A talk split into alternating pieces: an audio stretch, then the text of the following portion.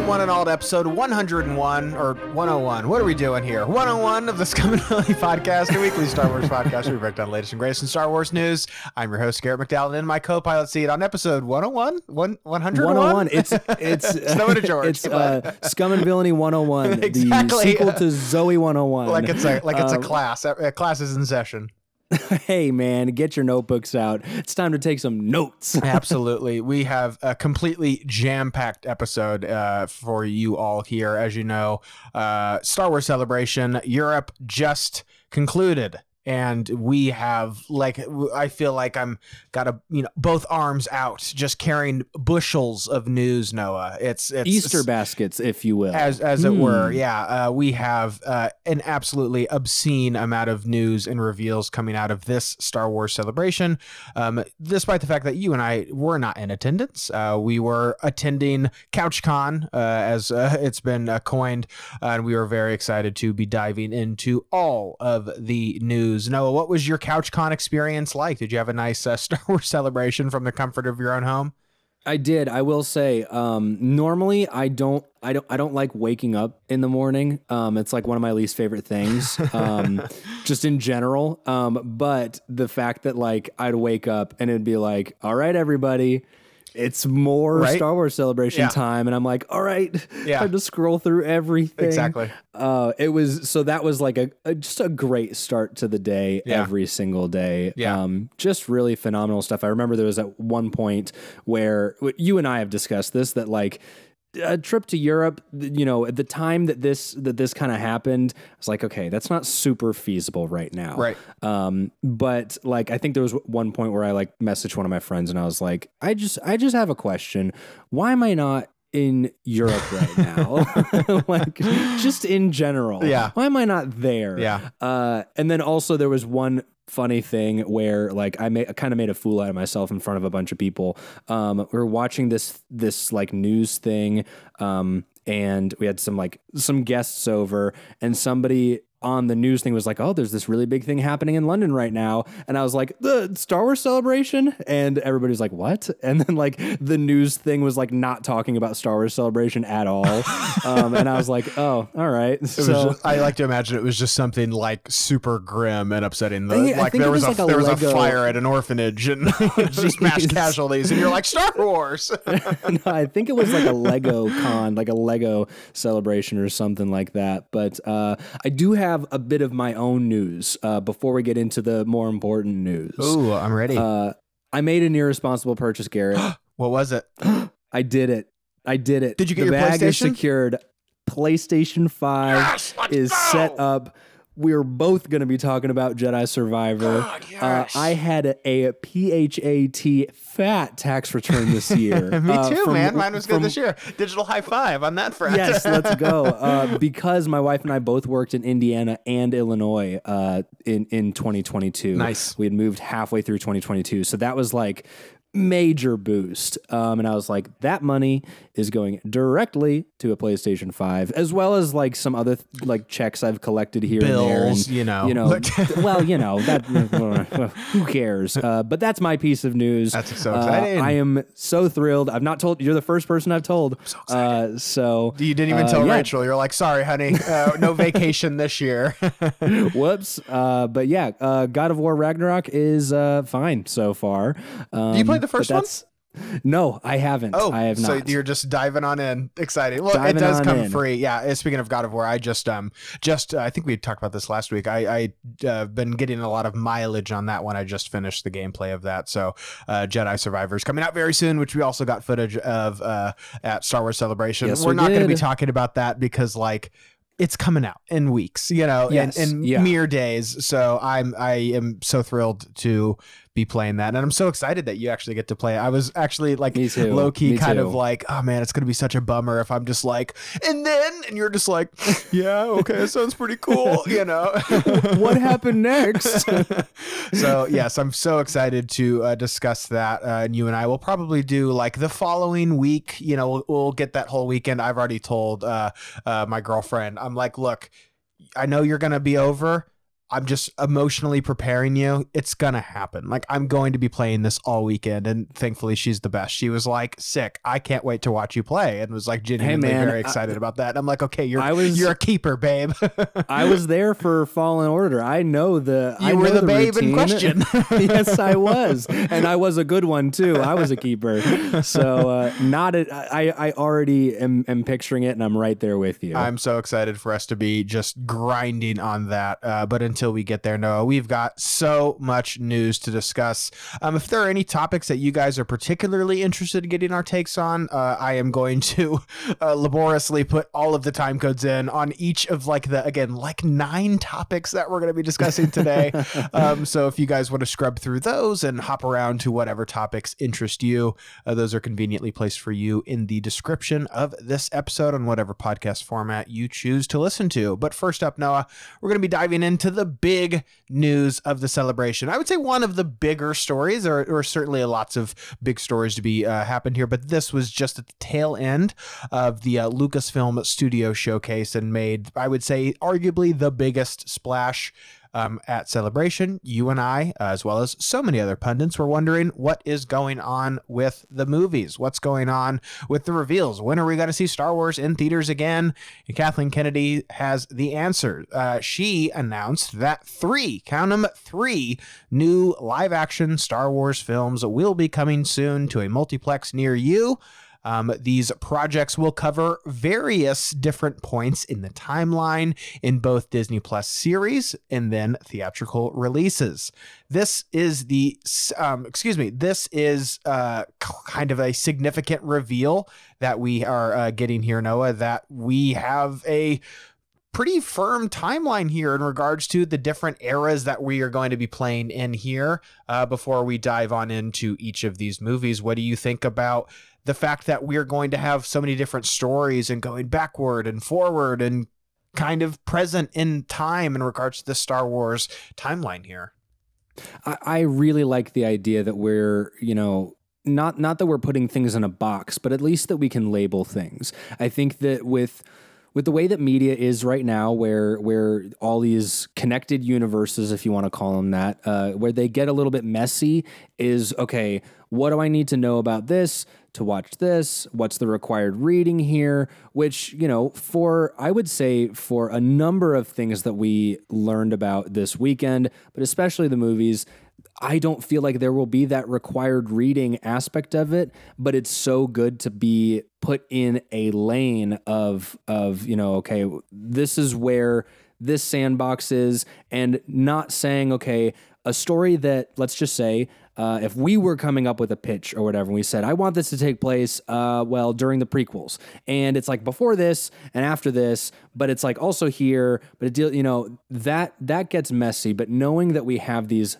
eras to play with Mm-hmm. feels like and this is not to say that without them it doesn't work but with these like outlined things it feels so much more like these stories we just know that they're here but they could take place anywhere. They could have you know they could involve any any number of characters. Because these you know little era taglines uh, are are so broad whether it's you know the the the fall of the Jedi. What does that necessarily mean? That doesn't mean it has to relate to you know the characters that we have come to know on Coruscant, or you know whether it's the the rise of the First Order. That's a long time. There's a a, a great time period there that can be sort of explored. So it for whatever reason, I don't know if it's just the fact that it's like outlined nice and neat but it feels like this opens the door so much more in a in a contained and and stable way. And the fact that Kathleen Kennedy was the one to say look here's the deal. Um you know that that gives me uh, a, a lot of confidence i think. I think the thing that surprised me the most about this, and we will certainly get into the specifics of everything, is the fact that in this doling out of all of these different kind of corners of the galaxy that we'll be playing in, like chronologically speaking, the fact that they're not only acknowledging one events of the books, which are certainly going to be at play in regards to some of the shows that are uh, uh, soon to be hitting Disney Plus, but also the fact that we're going so far back. Like you and I, and a lot of other people were like, okay, let's let's let's go into the old republic and let, let's go back and kind of see the the the height of the Jedi in a way and kind of compare that to what we get in the prequels and the fact that they're like, cool, heard that what about even further? You know, the fact that the, the dawn of the Jedi is something that we will be getting here, and there's even, uh, I believe that insignia that they have is from is Jedi Prime, which is the same like mosaic uh, that is found on Ahch-To. So the fact that we could be exploring some of those origins, origins of Force wielders, and what does that religion look like, and how that is going to compare with the Jedi that we then see in the High Republic all that stuff is really fascinating. Again, yes, we will get into the specifics of exactly what projects we will see there. Um, but I just love this enthusiasm that Lucasfilm has right now in regards to wanting to go backward, wanting to go forward, wanting to kind of stay in the present of like what's popular now um, with everything. And then I think the one of the things that stands out to me is the fact that you're going to have certain characters going forward establishing a new Jedi Order, people who are kind of laying their stake on what we're going to be doing in the galaxy going forward. And that there will be either concurrent or parallel stories happening where we can point to that and say they're using the lessons of the past something that is very thematically present throughout the sequel trilogy, using the lessons of the past to inform their decisions going forward. Let's see that past. You know, I love that we are continuing to, yes, go forward. I, I think that that's great. I'm excited to see these characters, but I'm thrilled to know that the very lessons that they are taking with them are lessons learned from this history and that we get to see that history.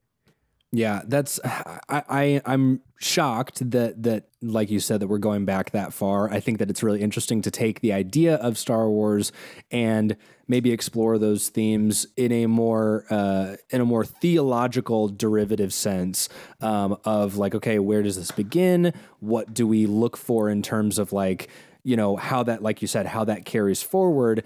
It will be fun, I think. I'm hopeful. I mean, uh, the idea, especially of a project going all the way back, um, I know that most people are like really, really jazzed for that. Yeah. Um, but the one thing that I am most excited about is how do we do Star Wars without uh, all of the things that we see visually and point to and say Star Wars, you know, sure. whether it's a ship or whether it's a lightsaber yeah. or even Jedi robes for that matter. A ship, the, the, a cup. You know, nice, good one. Killer reference there. That's all, that's what we bring against coming villainy.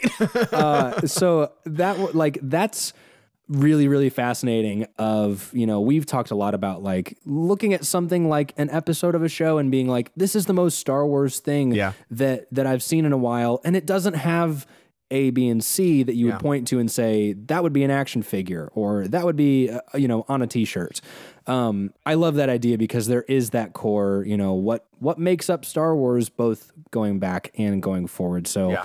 really, really curious about that kind of stuff. Yeah, the stories that we are going to be getting specifically, uh, and this is kind of the order that they were divvied out to the audience, is that we're getting a film from James Mangold, of course, the director behind uh, Logan, Ford v Ferrari, 310 to Yuma, as well as the upcoming Indiana Jones and the Dial of Destiny, as well as Dave Filoni, the man in the hat himself, uh, of course, the the man behind The Mandalorian, uh, Ahsoka, Clone Wars, Rebels, all that great stuff, as well as Sharmeen Obaid Chinoy. I believe is how you pronounce their name. Uh, filmmaker behind Ms. Marvel, an Academy Award winning filmmaker uh, and documentarian, uh, w- uh, winning for, I believe, Saving Face uh, was the documentary that they made uh, that earned them the Golden Statue. Um, Kathleen Kennedy was clear in uh, kind of establishing the types of stories that these filmmakers will be telling.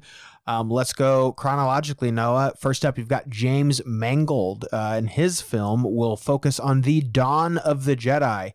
Uh, it is described as a biblical epic that James Mangold is writing, uh, and the story of which will be set 25,000 years before A New Hope. Um, let's go ahead and start there, Noah. What do you think about James Mangold uh, and his kind of uh, swing here at Star Wars? I'm I'm a huge fan of James Mangold. Um, I think that he is a brilliant writer as well um, as director. I, I am I know that like his name has been tossed around for a long time. I think it was probably I want to say 2017 or 2018, uh, back when there was like rumors of him making a Boba Fett movie. Um, Oh, yeah. and that would have been would have been killer. Uh, am I happy with what we what we ended up getting instead? Mhm. Yeah, absolutely. Um, but the idea that you know James Mangold has this like you know he kind of described it uh, as a biblical epic Yeah. uh, he has this this like sensibility of telling telling stories that are so out of a page um, that really comes across in a way that I feel like he's he's perfect for a job like this. I want to I want to open up a history book and boom, this is the movie that that I you know that we're presented with is straight out of this this Star Wars history book. Um, I have a lot of thoughts as it relates to like expanded universe stuff. Uh, you and I are, uh, you know, we've talked about this before that I am definitely not a scholar when it comes to uh, the history of Star Wars and what's been, Yeah. you know, what's been written about in expanded universe stuff and and legends stuff.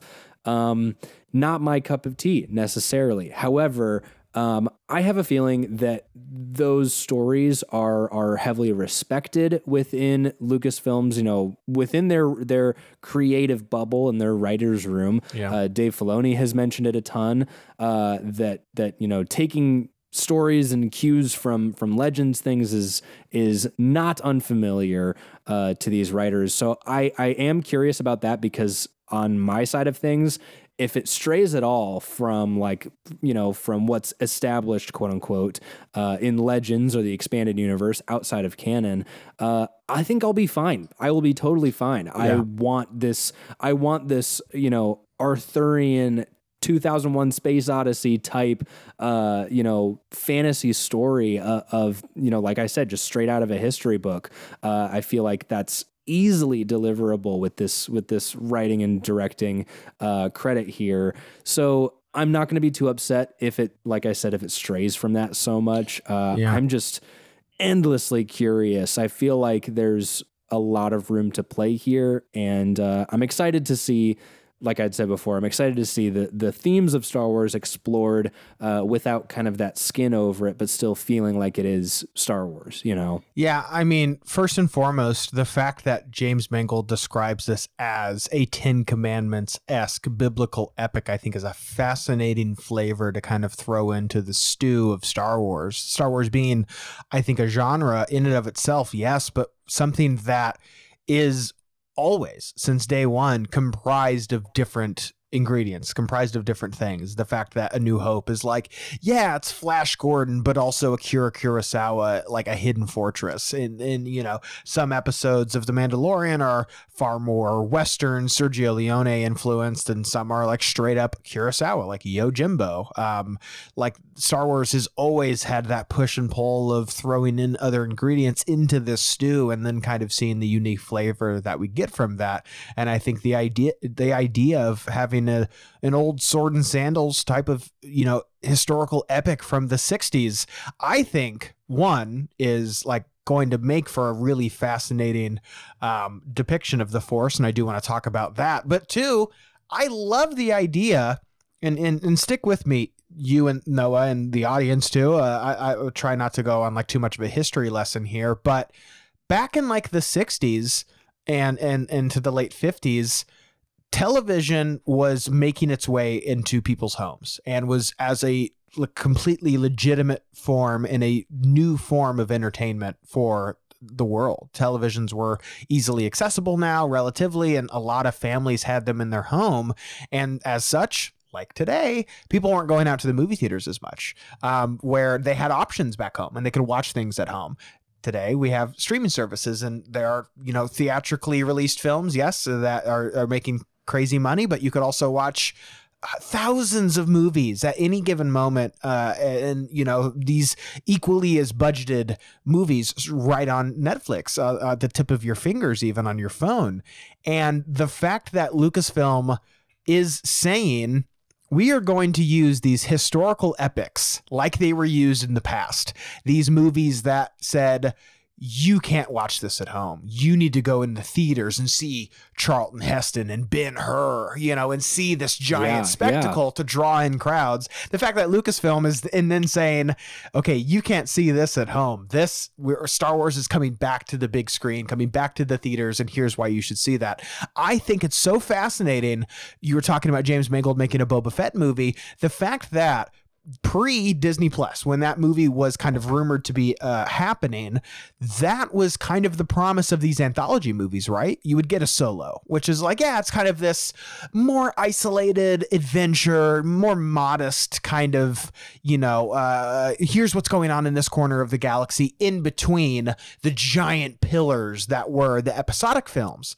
The fact that Disney Plus has come along and said, no, that this is the landscape for that like Disney Plus is the place that you can get an episode like The Mandalorian or a season like The Mandalorian in the Book of Boba Fett and have those adventures happening there. And I love that now Lucasfilm is transitioning into saying Disney Plus is the place for a you know solo a Star Wars story, a Boba Fett story, something like that, something a bit more modest, rather than now we're going to look for something epic. We're going to set our sights a bit higher and understand that, yeah, we're not going to make episode 10 of Star Wars, but if we are going to bring it back to the big screen, it needs to be epic in scale. I love that Lucasfilm is like setting their sights super high.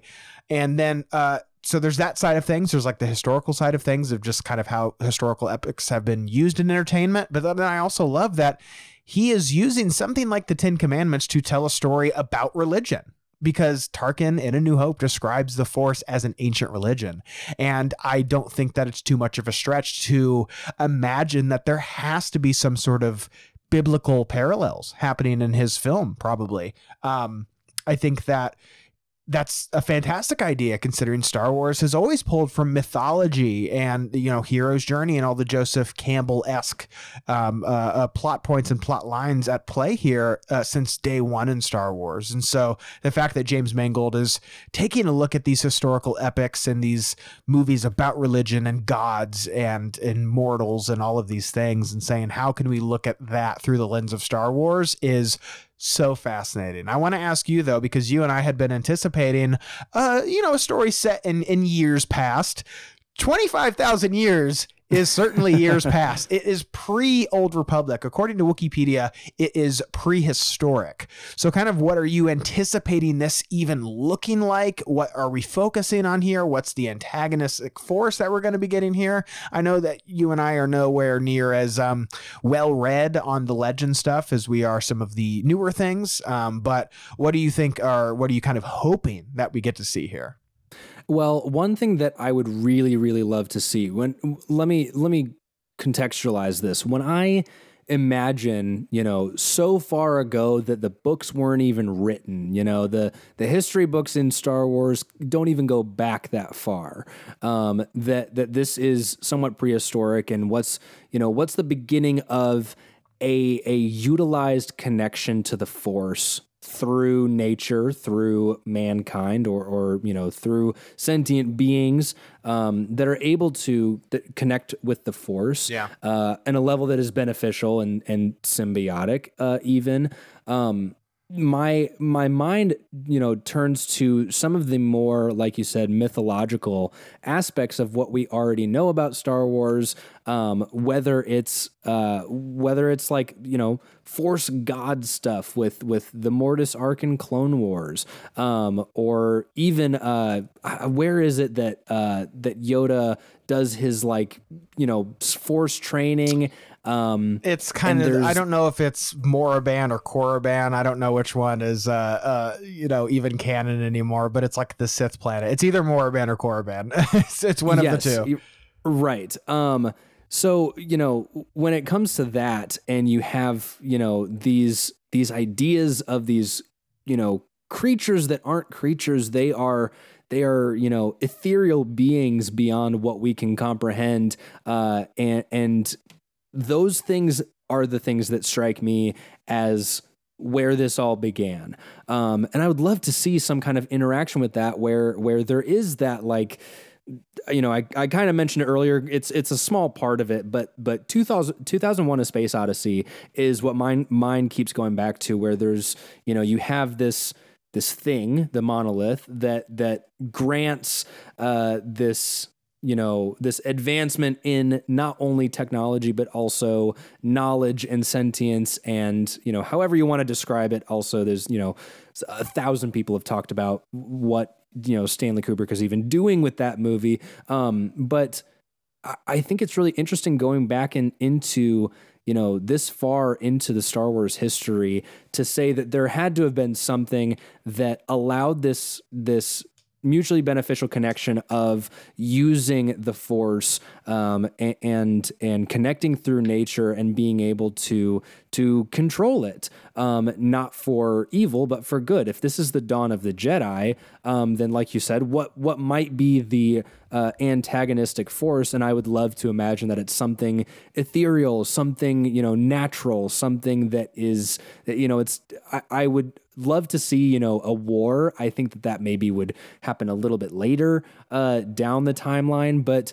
Uh, you know, because I would love to see we talking about you know biblical epics, um, you know, and and what were the 50s and 60s doing? Lawrence of Arabia comes to mind oh, yeah. of this scale of of story um, that we can that we can talk about here, and the natural order of things being upset by A, B, or C there's a lot there. I think, you know, to narrow things down, you know, going back that far, like I said, we we've gotten hints of these mythological and and um, you know, heaven like beings uh, or heaven or hell like beings uh, that that are somehow connected to the fourth and force and stay connected to the force for 25,000 years. Mm-hmm. I mean, you know, we imagine in our own history that the strongest religion in our world today has been around for 2,000 years, give or take. Yeah. Um, but that something can something can explode 25,000 years ago uh, and and turn into this thing yes there has to be something there that is so prevalent that says that this is going to fundamentally change the way that this world works uh, and i would imagine in a biblically themed story there would have to be some kind of connection between the supernatural and uh, and the natural so that's something that i'm really looking forward to exploring. I think uh, it is fascinating to if this is this biblical epic. My mind just kind of goes to okay, what are some of the stories in something like the Bible, and and how can we see this Old Testament sort of perspective on Star Wars? Obviously, there is the confines of canon of like okay, well, what has been established? One of the oldest things that is established in canon is kind of the the dyad.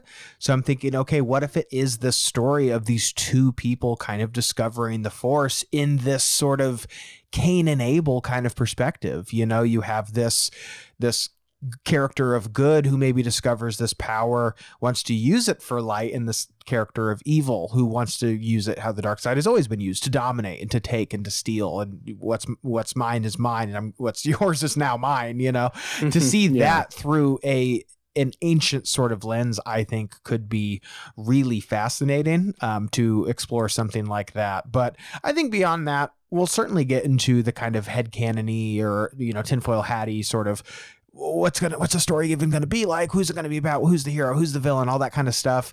I think the 25000 year before a new hope is so fascinating to me. What a choice to do that.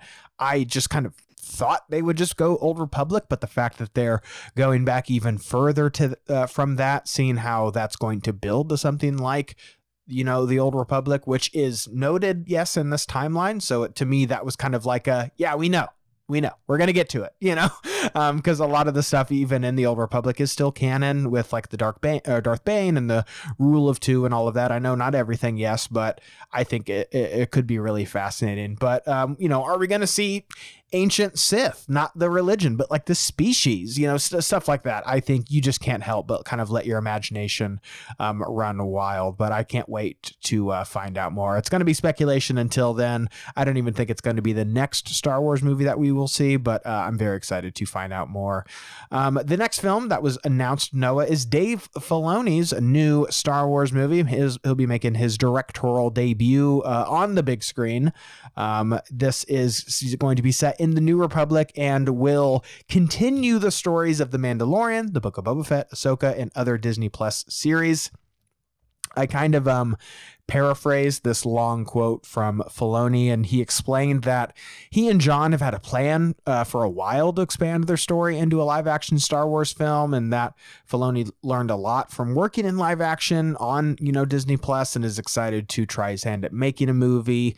And the story has really grown to a point where they want to do something bigger than their streaming shows, and making a film kind of presents this different structure than an episodic series. The fact that you have to wrap up a lot of these narrative plot lines in two hours rather than eight or so uh, in a given season of television. Uh, but Dave and uh, Jon are uh, kind of.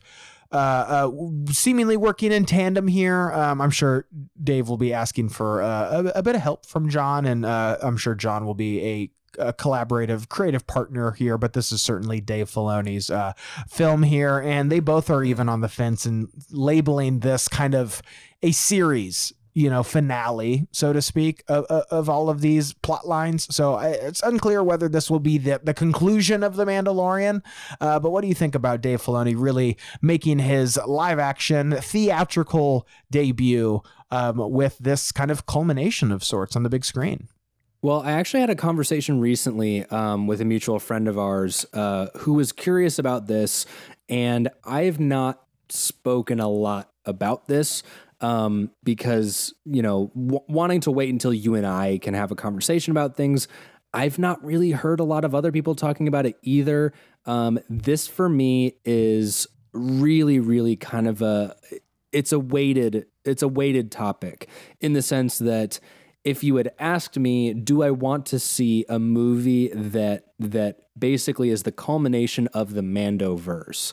Um, I probably would have said no um, because for me, when I think of you know what what Jon Favreau specifically, you know, obviously we talk a lot about Dave Filoni. He's regarded as George Lucas's protege, and he's the man that's praised for all these things. But specifically, Jon Favreau and what he started with the Mandalorian, starting this wildfire of of a renewal of interest in in some of these outside stories, news stories, B you know B plots, all of these things uh, that have now become you know the biggest thing in Star Wars uh, at at this point in time.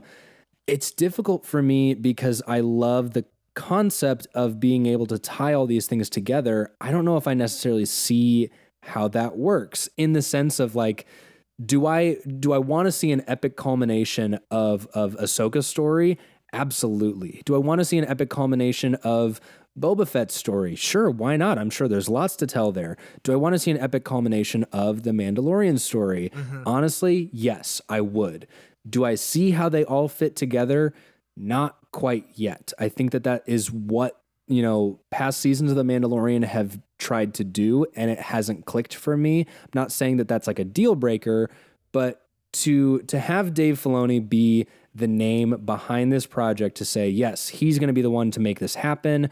Um, I have faith in Dave Filoni as a director. He's directed multiple episodes of television, not just Star Wars things, but I'm a huge fan of Avatar The Last Airbender, and he has made some incredible episodes uh, for Avatar. Um, so, you know, that side of things doesn't worry me. I think that this, I, I'm cynically trying to not be not be thinking that this is the adaptation of Rangers of the New Republic, um, only because that seems like a way that we could lean in terms of telling a story of what's the state of the galaxy right now. I'm not saying that I don't want to see that because I would love to see it. Um, I just wonder about the casual fans' expectations for something like this um, because I'll be there opening day, you know, one way or the other. You can count on that. My my money is already set aside in my wallet, you know. but there's there's like an aspect of it that that you know I worry about, and I don't I can't quite pin down what it is. I've not really, like I said, I've not really talked to a lot of other people about it. I yeah. don't know other people's opinions. If it's like you know, do we really want to see this? You know, right now I'm I'm super lukewarm on the Mandalorian. I feel like he's you know the the least interesting character in his own story. Maybe if this is you know if this is truly Grogu the movie, um, Grogu's day know, out. yeah, then I can then I could totally see it. You know, honestly, bring John Hughes over here. He's he could, he's probably got something to say about that. uh, it's just baby's day out, but with Grogu. yes. Um, I, I I could see that being maybe the thing that ties all of this together, and in my head, I can work a way that that that that makes sense. Um, but it's not been portrayed so far. Obviously, we have a ways to go, and we have more stories to hear and see. Um, so that could change. Um, I would love for that to maybe be the case because that would one. I mean, I would I would be so far away from feeling that that would be leaning on Disney's biggest moneymaker right now. If there's an interesting story to tell with a character that is potentially the most important character that we know of in Star Wars at this moment, uh, and a character that we know the least about at this moment, absolutely sign me up. Um, I feel like there are a lot of a lot of proverbial eggs in the basket to juggle right now, um, which I think is combining two idioms. Um, but nonetheless, it's a lot to accomplish, and I have I don't have doubts. I just have worries. You know, I want Yeah. I want everything to work out okay for our man in the hat. You know, you know, I, I, you're like, it's funny. You're like, I can't quite pin down why I'm not as excited for this, and I'm like, oh, I can. It's because we haven't really enjoyed the Mandalorian. like, that's why. Aside from that, aside from that, the thing is, though, if you look at it, to me, I am, I'm, I'm reserving my thoughts super heavily until I learn who's writing this. Um, yeah, if yeah. If Jon Favreau is writing the film, my excitement level is going to go down a bit. Um, I've Mhm. criticized uh, the new season of The Mandalorian um, uh, quite openly. I think some stuff works. I think some stuff doesn't work. I think a lot of the things that aren't working for me in the season would go down to the writing, uh, the way that the sh- show is structured, and the way that these episodes are kind of um, playing out obviously there's like some technological stuff of like "Nah, i just wish it looked a bit better and like things like that but i think from the directing point of view um, we can get a great cinematographer. We can get a great you know uh, uh, you know uh, on set location set designer all that kind of stuff it's not going to be on the volume it's going to be this big here's you know 200 million dollars go have fun dave you know uh, kind of story here and I think a story like that with the steady hand of somebody like Dave Filoni and maybe someone else who's writing the film, that to me is really exciting. If Jon Favreau is just making a two hour long Mandalorian episode, I think my expectations go down considerably. I think what is actually going to really either make me excited for this movie or something else is going to be this new season of Ahsoka, which we will talk about because Dave Filoni probably wrote every episode. You know, like we've only really seen him in The Mandalorian write a couple episodes. Um, he wrote an episode with Jon Favreau um, uh, this season, and he's only written one episode by himself, or two episodes, excuse me, by himself, and that was The Gunslinger, an episode I uh, that uh, Dave directed. I also don't really care for that episode, and then he also directed The Jedi, which is a great episode. You know, so it, it, it- who's to really say? Um, I think for me though, once we see Ahsoka.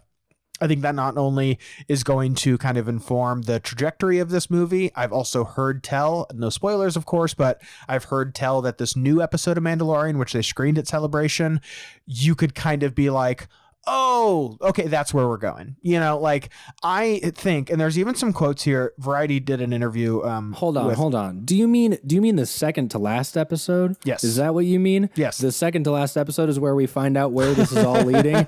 Gotcha. Okay. I'm on no, you know what? Yeah. You know what? Yeah. Yeah. Uh, yeah. Continue. uh, Variety reported uh, and and kind of asked Filoni what the singular quote unquote threat would be weaving these varied stories together, and I'm not going to read the whole thing, but it seemed like Filoni was kind of like. Yeah, we're gonna do Heir to the Empire. You know, we're gonna do Thrawn. Like, obviously, they're not gonna be able to do it one to one. I would certainly hope that there wouldn't. You do it. You know, I haven't read the books, but I am aware of certain plot lines and some things included in that, and I'm just like, oh no, please don't do that. Uh, and I don't think that they're going to but I think it's very realistic to expect that they're kind of like, we're going to do that, but through the eyes of uh, canon perspective, you know, of what we know going forward with like Force Awakens and the sequel trilogy, and how can we fit that in with the p the pieces on play on this board that we have here.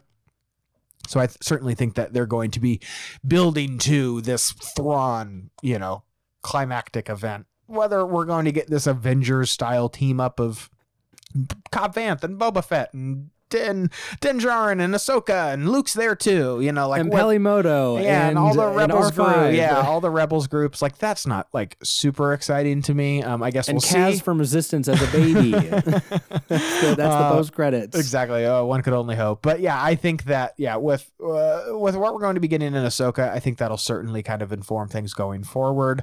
Um, I don't. I would say out of the three of the projects that we have here, and we'll talk about the third one. God, we're behind on time, but um, uh, we'll certainly talk about the third one. But I, I I think out of the three, I am the least excited for this one.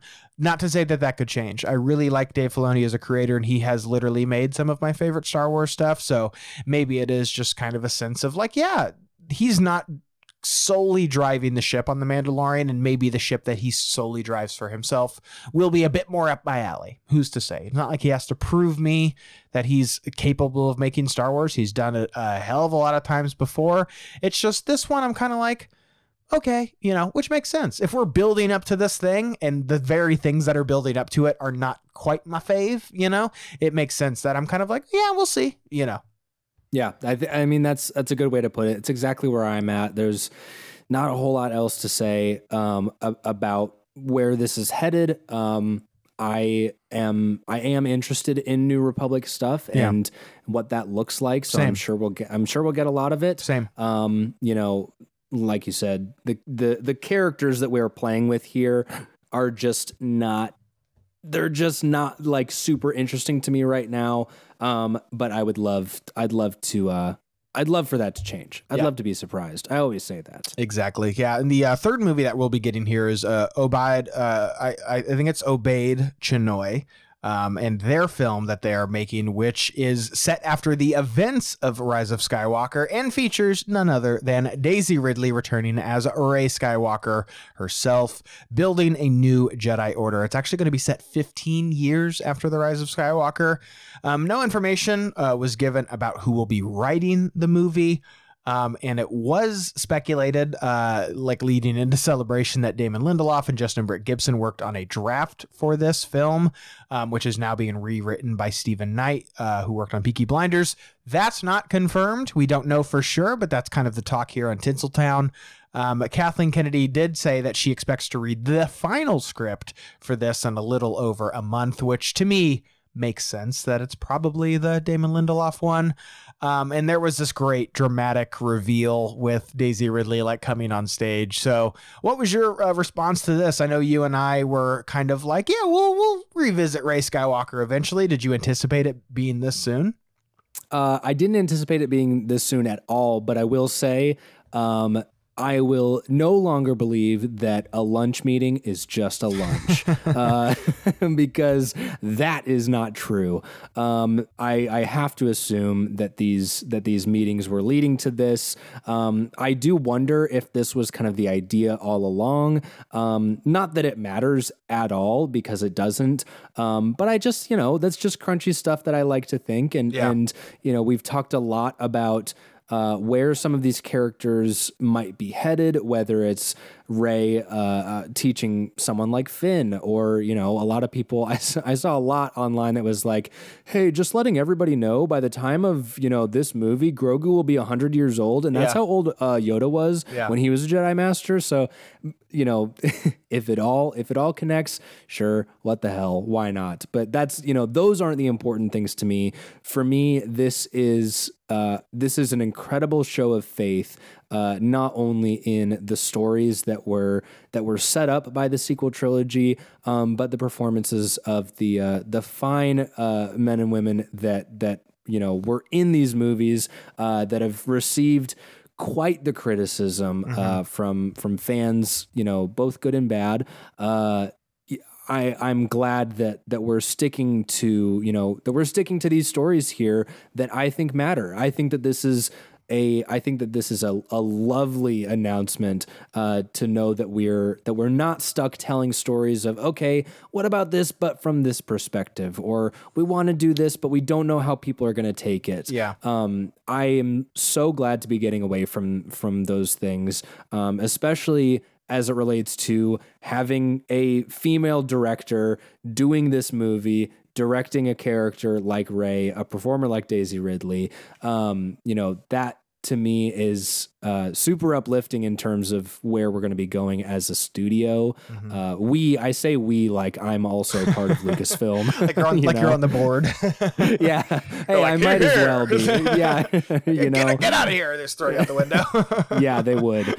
Um, no, I, I just think that like a lot of these things are are are from a studio perspective, from a behind the scenes perspective, from a making of perspective, these are all things that are pointing in the right direction. And that all goes without even mentioning how excited I am to see Rey again, to see this version of what we know of, like you said before, taking what we have learned from the past and and letting it inform our decisions moving forward. Um, and Rey as a character, especially, I think, has a lot to say about about you know, adapting to the past, changing the past, keeping some things from the past, uh, killing it if you have to, I guess. Um, but there's a lot to be said there, and I think that this is the perfect story to do so. Um, yeah. So I couldn't be I couldn't be more excited about this. Yeah, I am thrilled that Daisy is coming back. Her reveal onto the stage. If you guys haven't seen it, just look at like Daisy Ridley Star Wars Celebration on TikTok or YouTube or whatever, and it's so great. And she seems so uh, so she's so thrilled uh, of the fan reception to her and i know Rey means so many things to so many people and i adore the character. I feel very protective of Rey as a character um, and seeing daisy blossom into this role and to see this role really just sparks such love from this fandom. I know there's people can get caught up in the negative of things, but this character really does mean a lot to a lot of people. And take one look at some of the cosplayers at Star Wars Celebration. Rey is so popular with fans.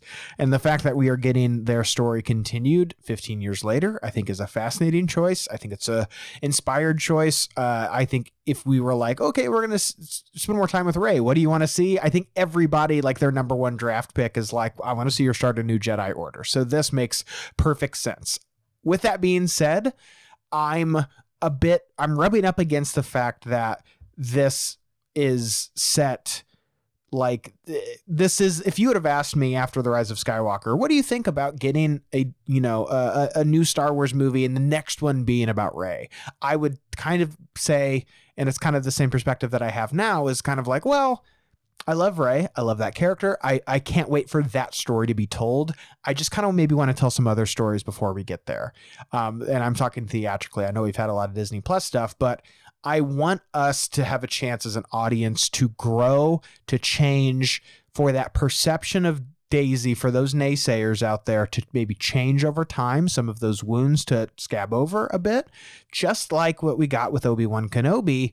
I felt like watching it yeah, there was a lot of people who that series wasn't quite for them, but there was a lot of people like you and myself who were like, nah, man, I grew up with this. Those are my guys right there. And I get to see them back in the saddle and like back to, you know, be the characters that I grew up with. I idolized those guys when I was a kid. And the fact that we get to see them now as an adult is crazy to me. You know, uh, next or in 2025, Revenge of the Sith is turning 20, which is nuts, you know? Um, and that I want that same thing to happen for for Daisy. The fact that if this movie does come out in 2025, which seems likely that this if if you know the Kathleen is to be believed here that she should be reading the script. I think she said in six weeks. Um, none of the other scripts for these other movies were reported to be turned in, so this seems to be like kind of the next one on the docket. So, uh, you know, production schedule wise, 2025, 2026, whatever. That's going to be like Force Awakens was 10 years ago. So the people that saw Force Awakens when they were eight will be like graduating high school. You know, they'll, they'll be going into college and they will be kind of like you and I were when we saw uh, Obi Wan. You know, it was like, damn, I grew up with these guys and now I get to see them back on the big screen. How exciting is that? So I think that that's great. I just maybe want to from like a story perspective to spend a bit more time away from the character. I I want to see those lessons from the past that she will be pulling on to.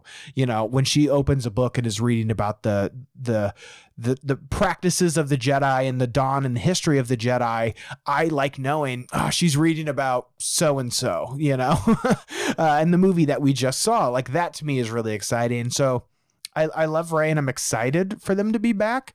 Um, and and I, I think it's great that the story is is going to be told. I just maybe wished it was like not the first one that we'll be getting, if that makes sense. So yeah, uh, I, yeah. I, want I want to tell the story. I'm just not sure if it's if it's right now. I did want to ask, and then we can kind of uh, move on to the next topic.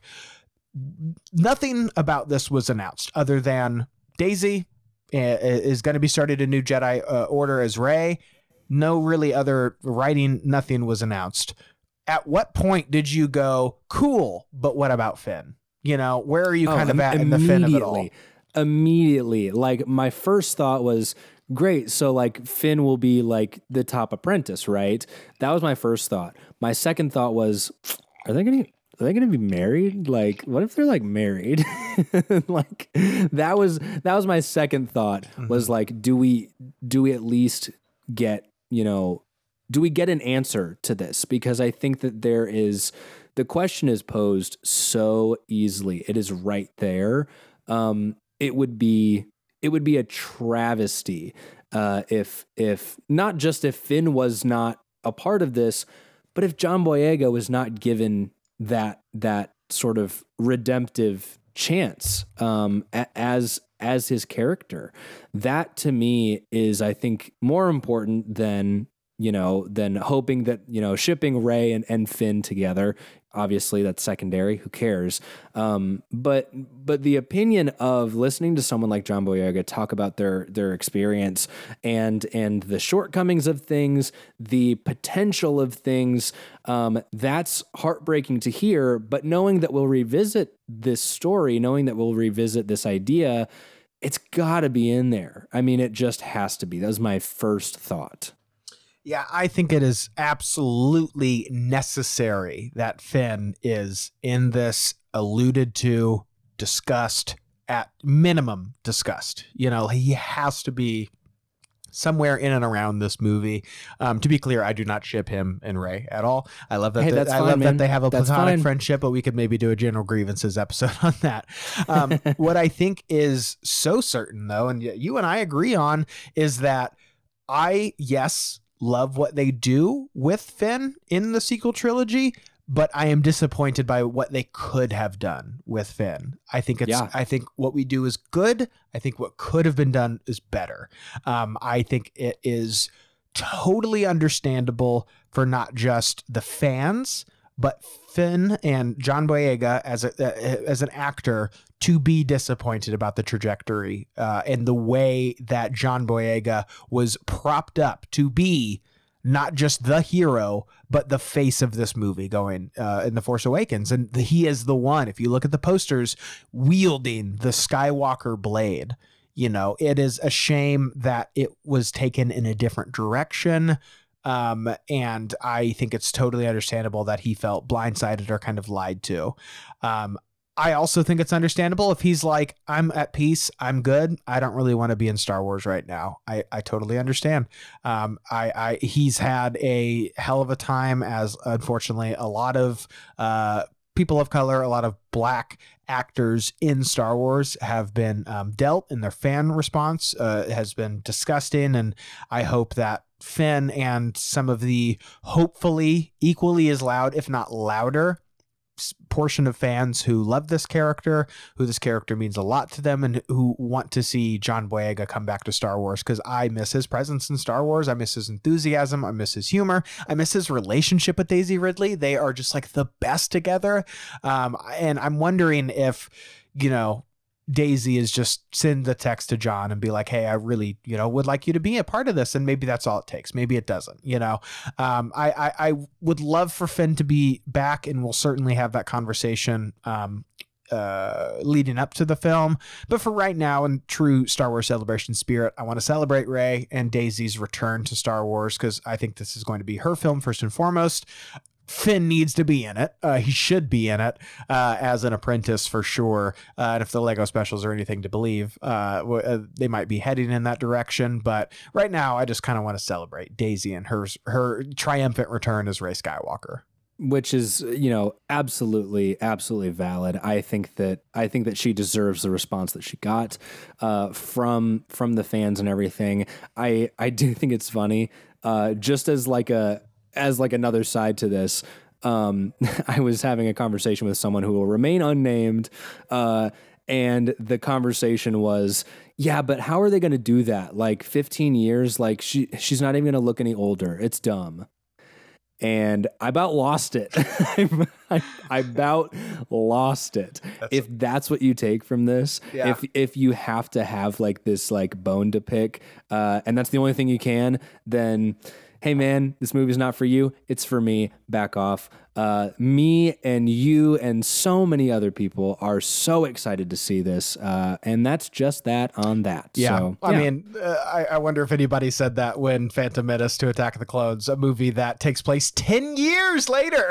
Nobi One has a fucking haircut and a new haircut and a beard, so maybe she'll be wearing glasses to indicate that time has passed. exactly, exactly. um, you and I aren't going to talk about it too much because God Almighty, are we over time Yeah. Already? It's it's it's tough. We're so excited, but um, Return of the Jedi will be getting a re-release for its 40th anniversary. Uh, this was announced with a new poster, um, and uh, uh, uh, I think it was Matt Ferguson who did the art for this that got a lot of love. So that'll be coming out uh, April 28th. Tickets are not on sale yet, unfortunately. I keep looking like every day. I'm like. God, when is this going to go on sale?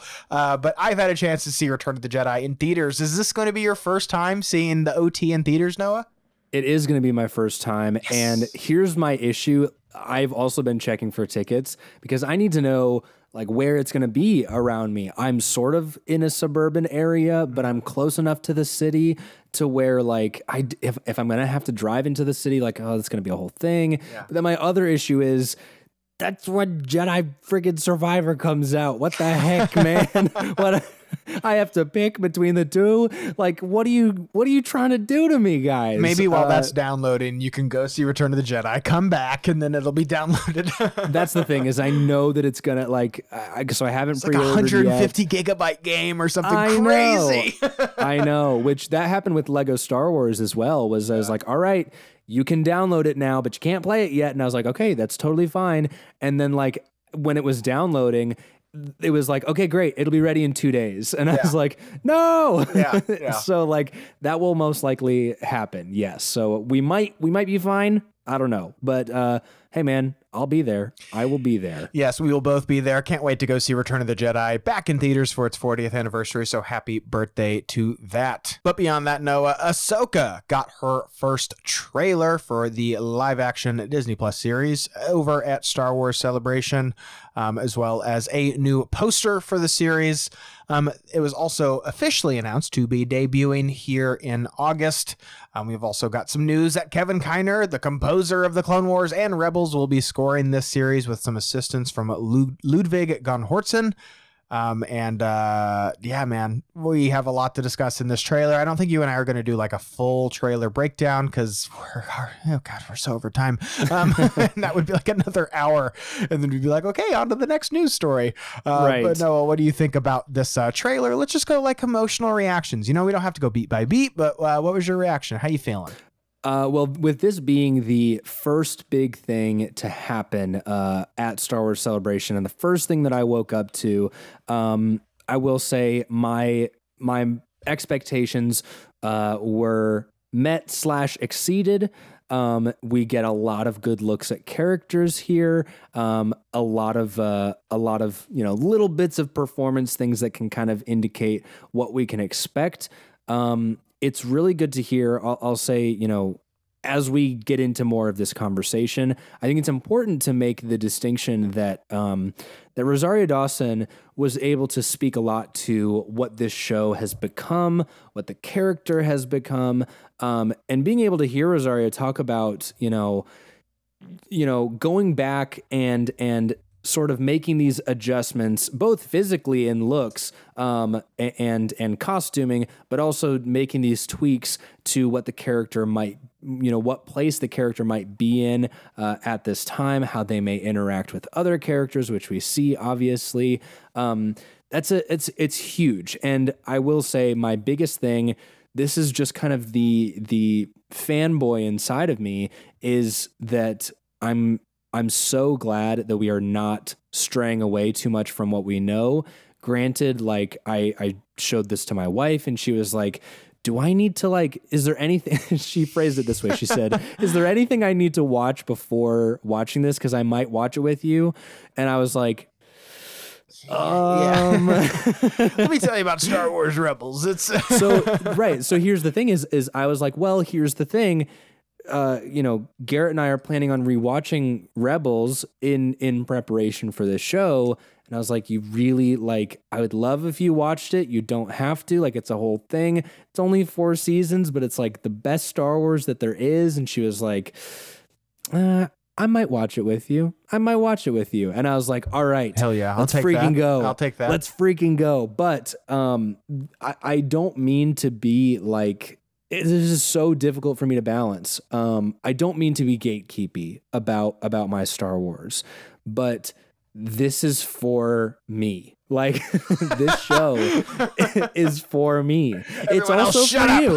It, it's it's for you, Garrett. I like it is. It is for you, but it's for me. That's hilarious. And like the the people that are coming to to Ahsoka you know, fresh off the Mandalorian and nothing else, or fresh off the the the sequel movies and nothing else, or you know, fresh off of the the original trilogy and the prequels and nothing else. It's not for them, and that's not me saying that it's not for them.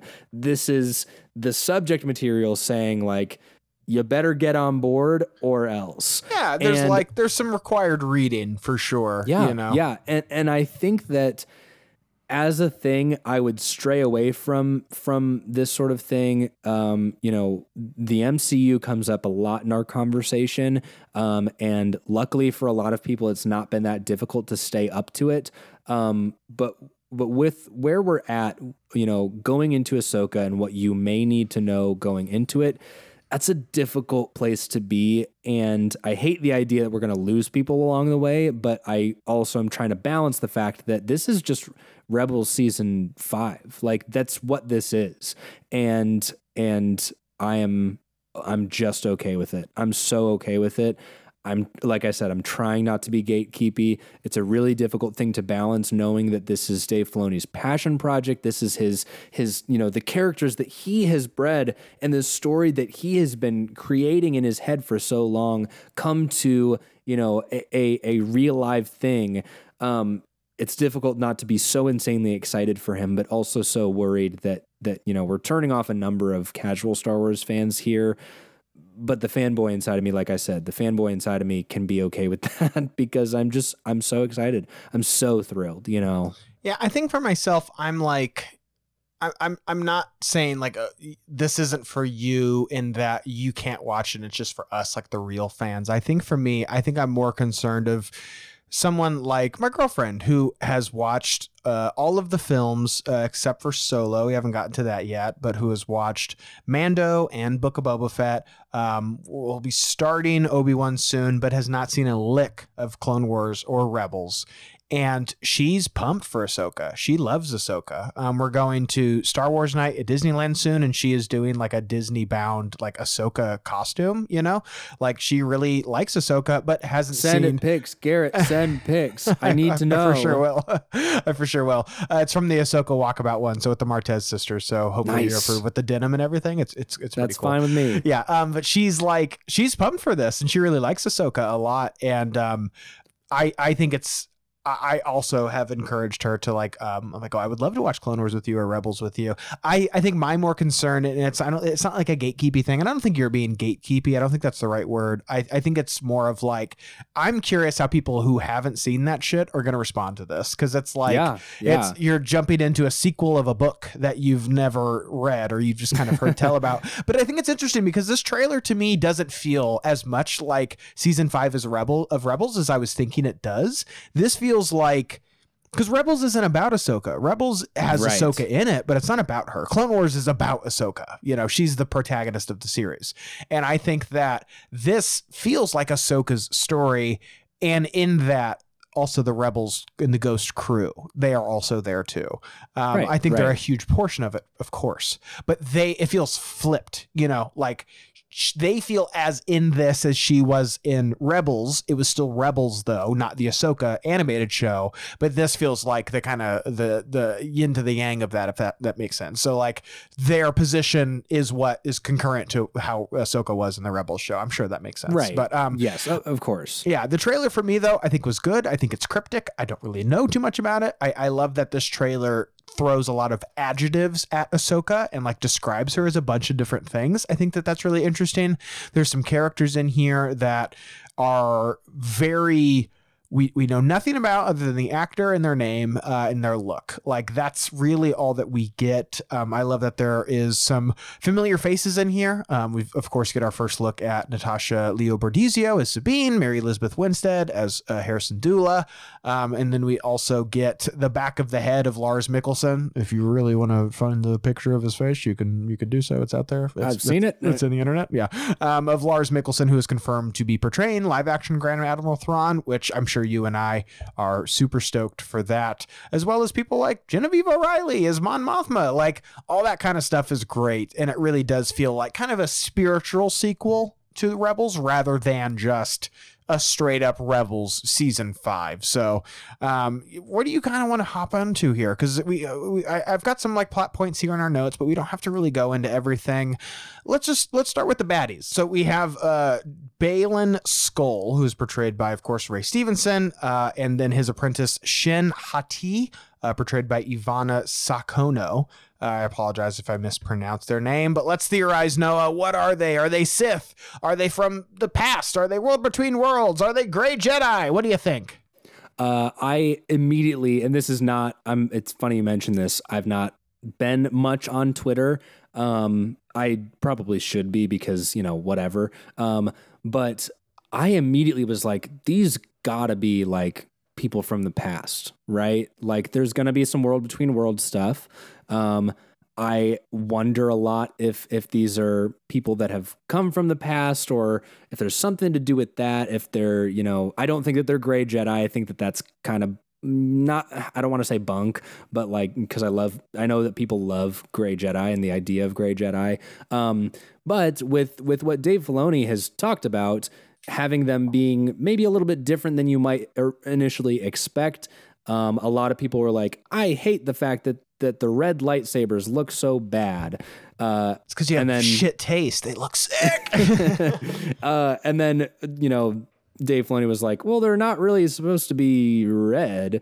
Um, yeah, I, I I think that there's something interesting here. I would love the idea if they were like, you know, if if they were disconnected from Jedi and Sith altogether, um, or what we know about Jedi and Sith. Again, this sort of mimicking the idea that uh, Ahsoka is a Jedi, but also not a Jedi. Um, that that sort of idea as well. So for me, super super interesting. I cannot wait for a uh, you know something here that is not more Inquisitor stuff. Granted, there is something in the trailer that looks a little bit like an Inquisitor, but that really wouldn't make a whole lot of sense.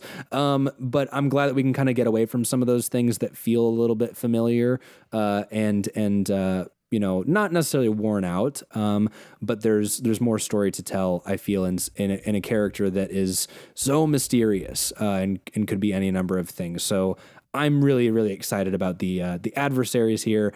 Obviously, Thrawn is is the the big thing here, um, and I think uh, the back of his head sure does look great, um, and so does the front because yeah, I also saw it on TikTok. So yeah, I, I'm I'm I'm just really really thrilled about the uh, what we get so far of of adversarial antagonistic uh, portrayals here. I am so like I just want to know a little bit more. I don't want to know too much, uh, and I don't think that we get too much from this from this teaser. Um, but yeah, I really want to know more. Yeah. I think that, and I, I, I'm going to try to speculate responsibly to uh, uh, uh, All right. quote the Force Center friends. I think that these Force users are not Sith. I think they are dark side Uber uh, Ubers uh, users. Um, they're Uber drivers. Um, Nice. But not, I think that these two are not are not from this era. I think they are from maybe times past. And I think that they are on the side of Thrawn because I think that Thrawn has been shown to be a character that has been like foiled by the Force, you know? Like he is a master strategist and the only thing that has been able to beat him is things that he hasn't like accounted for and that's the force you know that's something that he's not really able to plan for. And i love that he could maybe like call in a favor you know for some people from times past you know who might know a thing or two about the force. Um i think that it's possible that these people are from the past. We also have the world you know obviously have the world between worlds. Some form or another. We might even see it in this trailer. Who knows? But like the logo of the show really kind of alludes to that too.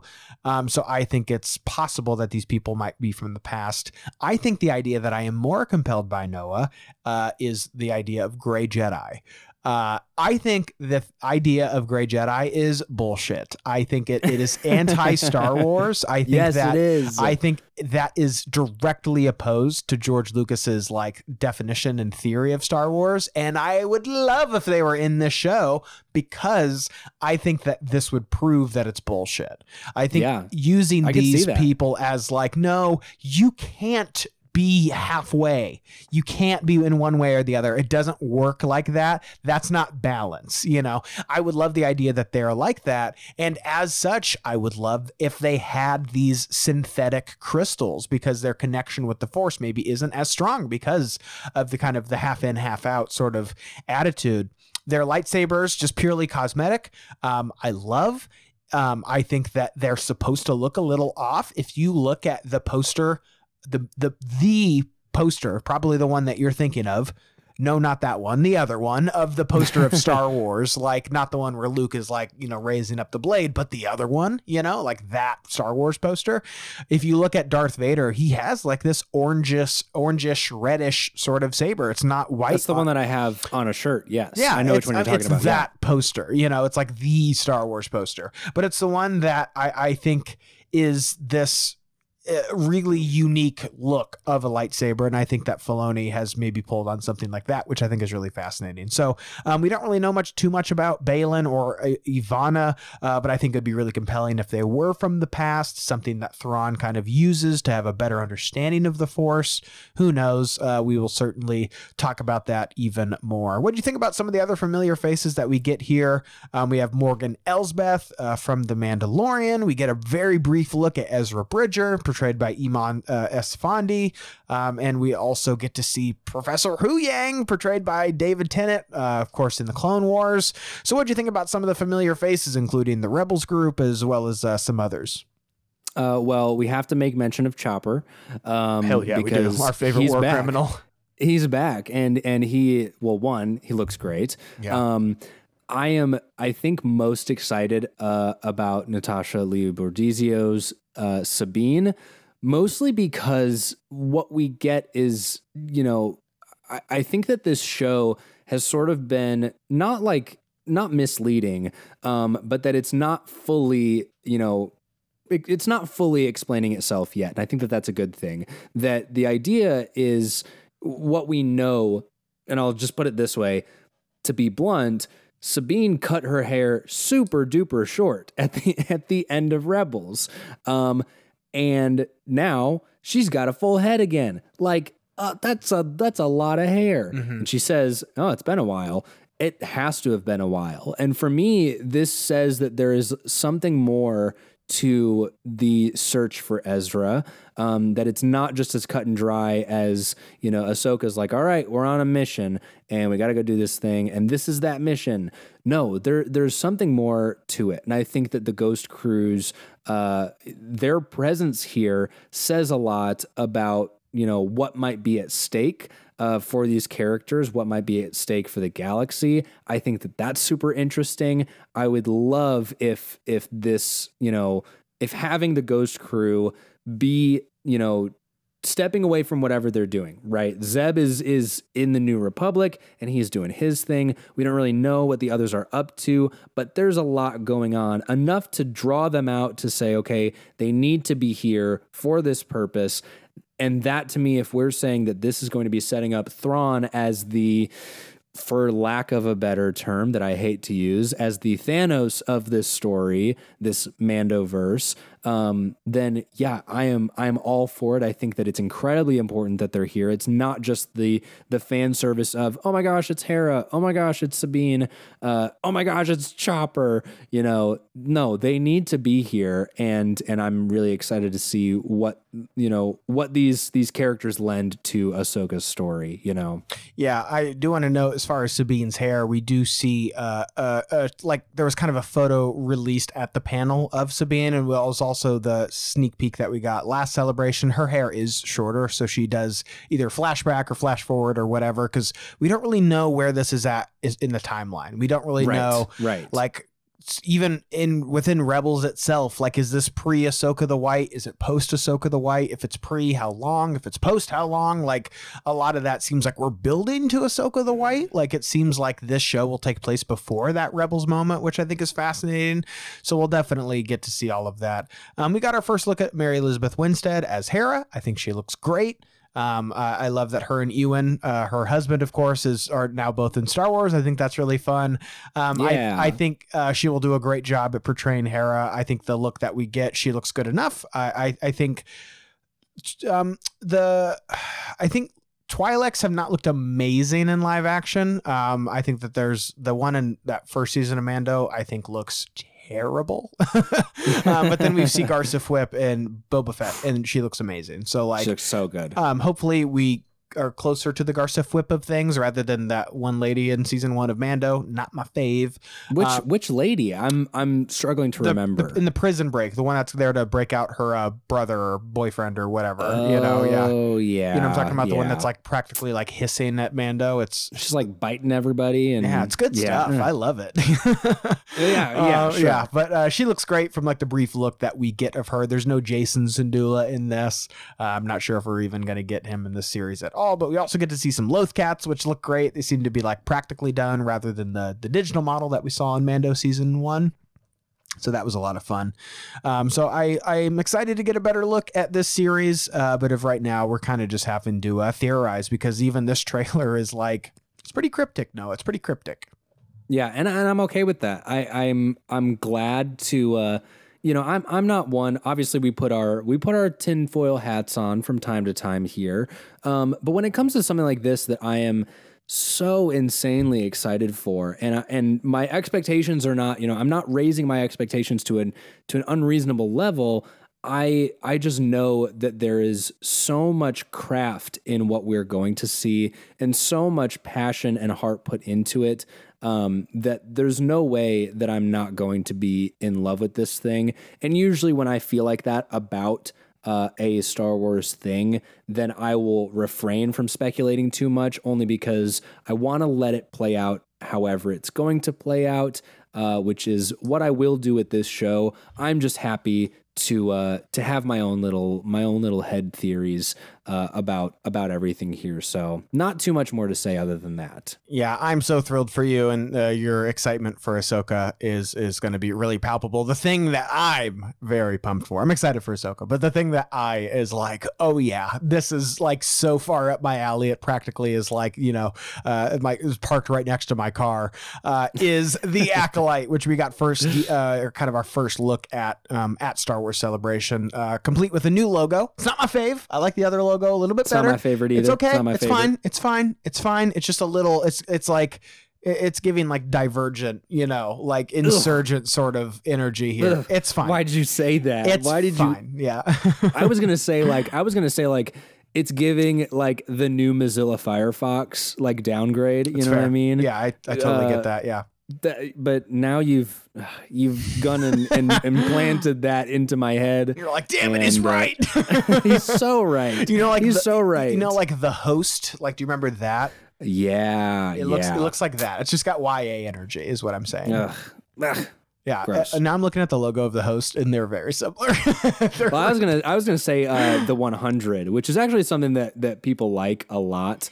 Um, is it the 100 or am I thinking of something else? I think it is the 100. Yeah. Maybe it's not. Doesn't matter. Doesn't matter. It is the 100. Okay, you know we're moving on. Moving on, we got too much news to discuss here. Uh, but Kathleen Kennedy confirmed that she has, yes, seen the first four finished episodes of The Acolyte and was blown away. Nothing too much to take away from that. I don't think she would be like, I saw the first four episodes and they're fine. You know, like Star Wars Celebration, get excited. This thing sucks, you know. Uh, but I think blown away is, is, is good news. But um, Leslie Headland, the, the, the thing that really got me excited for this is the fact that Leslie Headland, uh, of course, is the showrunner, created Russian Doll, all that good stuff, is a, a, a big figure in the horror community as well. She described the Acolyte as, quote, Frozen meets Kill Bill.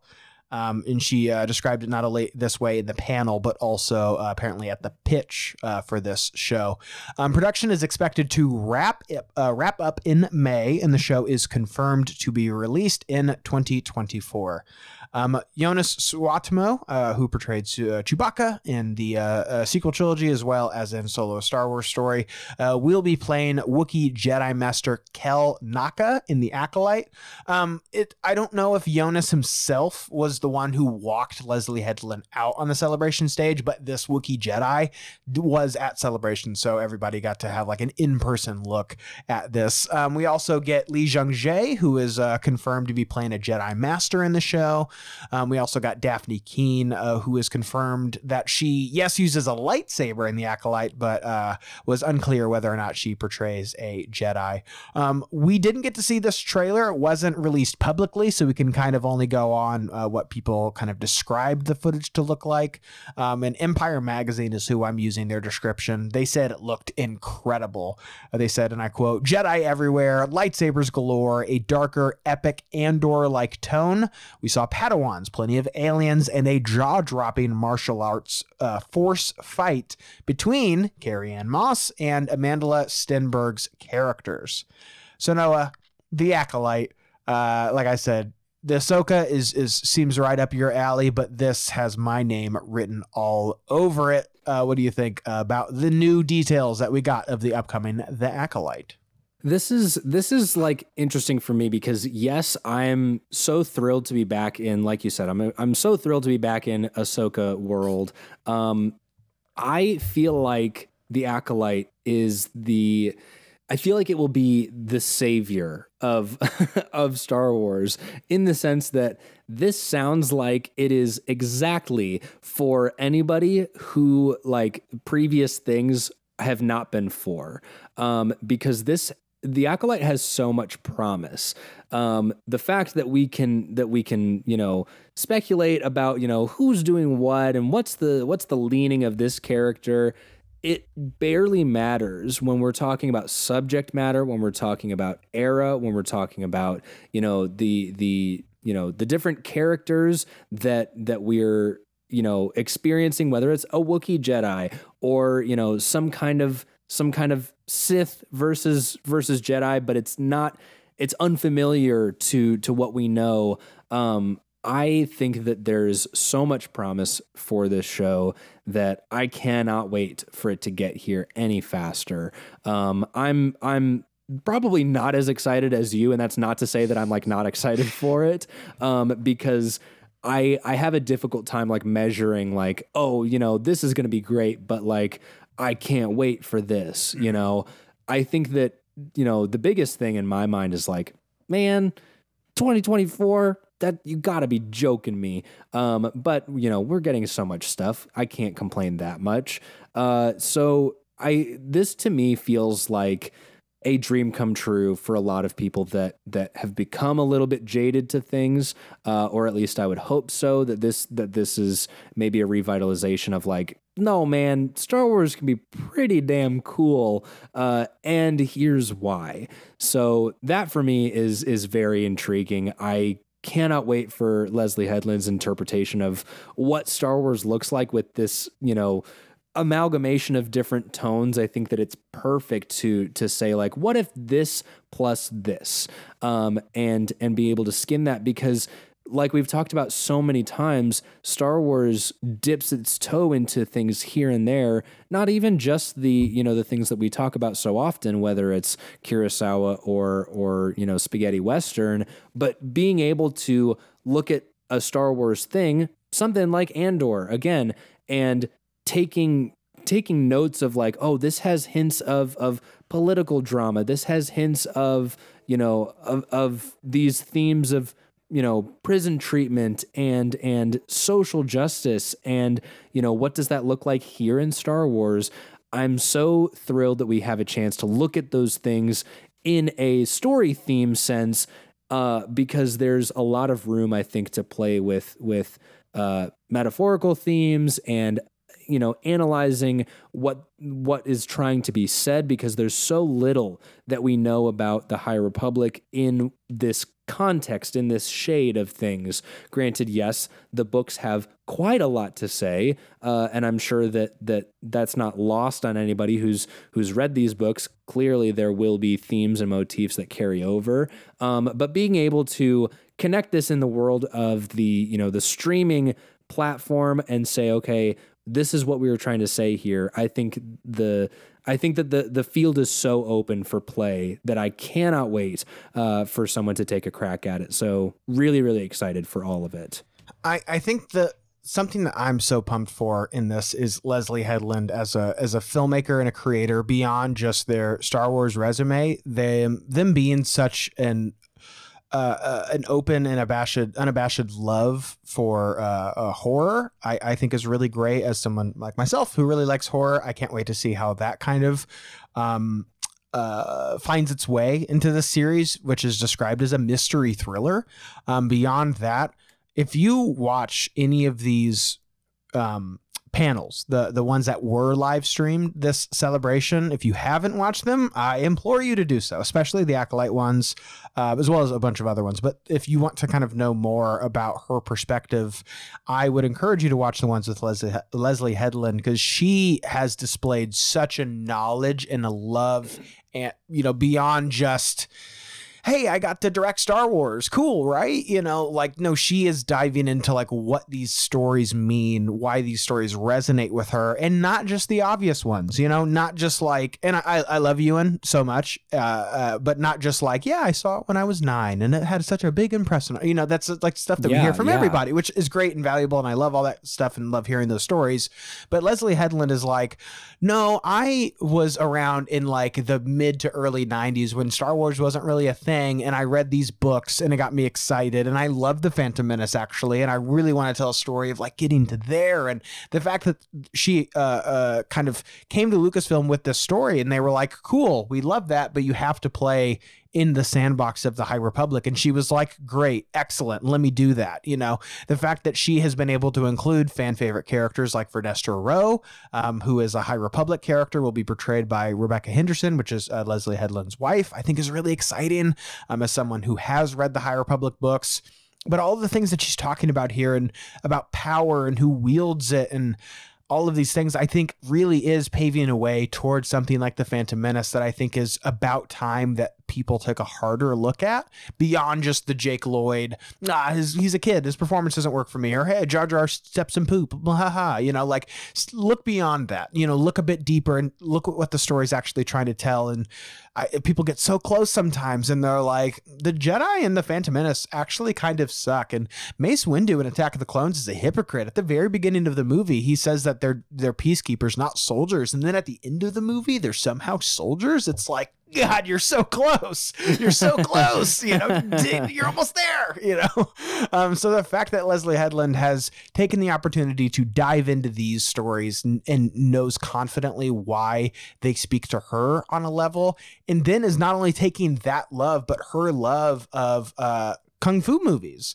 Um, uh, Amandla Stenberg talked about how much she has trained specifically in, I believe it's wuxia um, which is like a, a type of martial arts and like a genre of martial arts movies.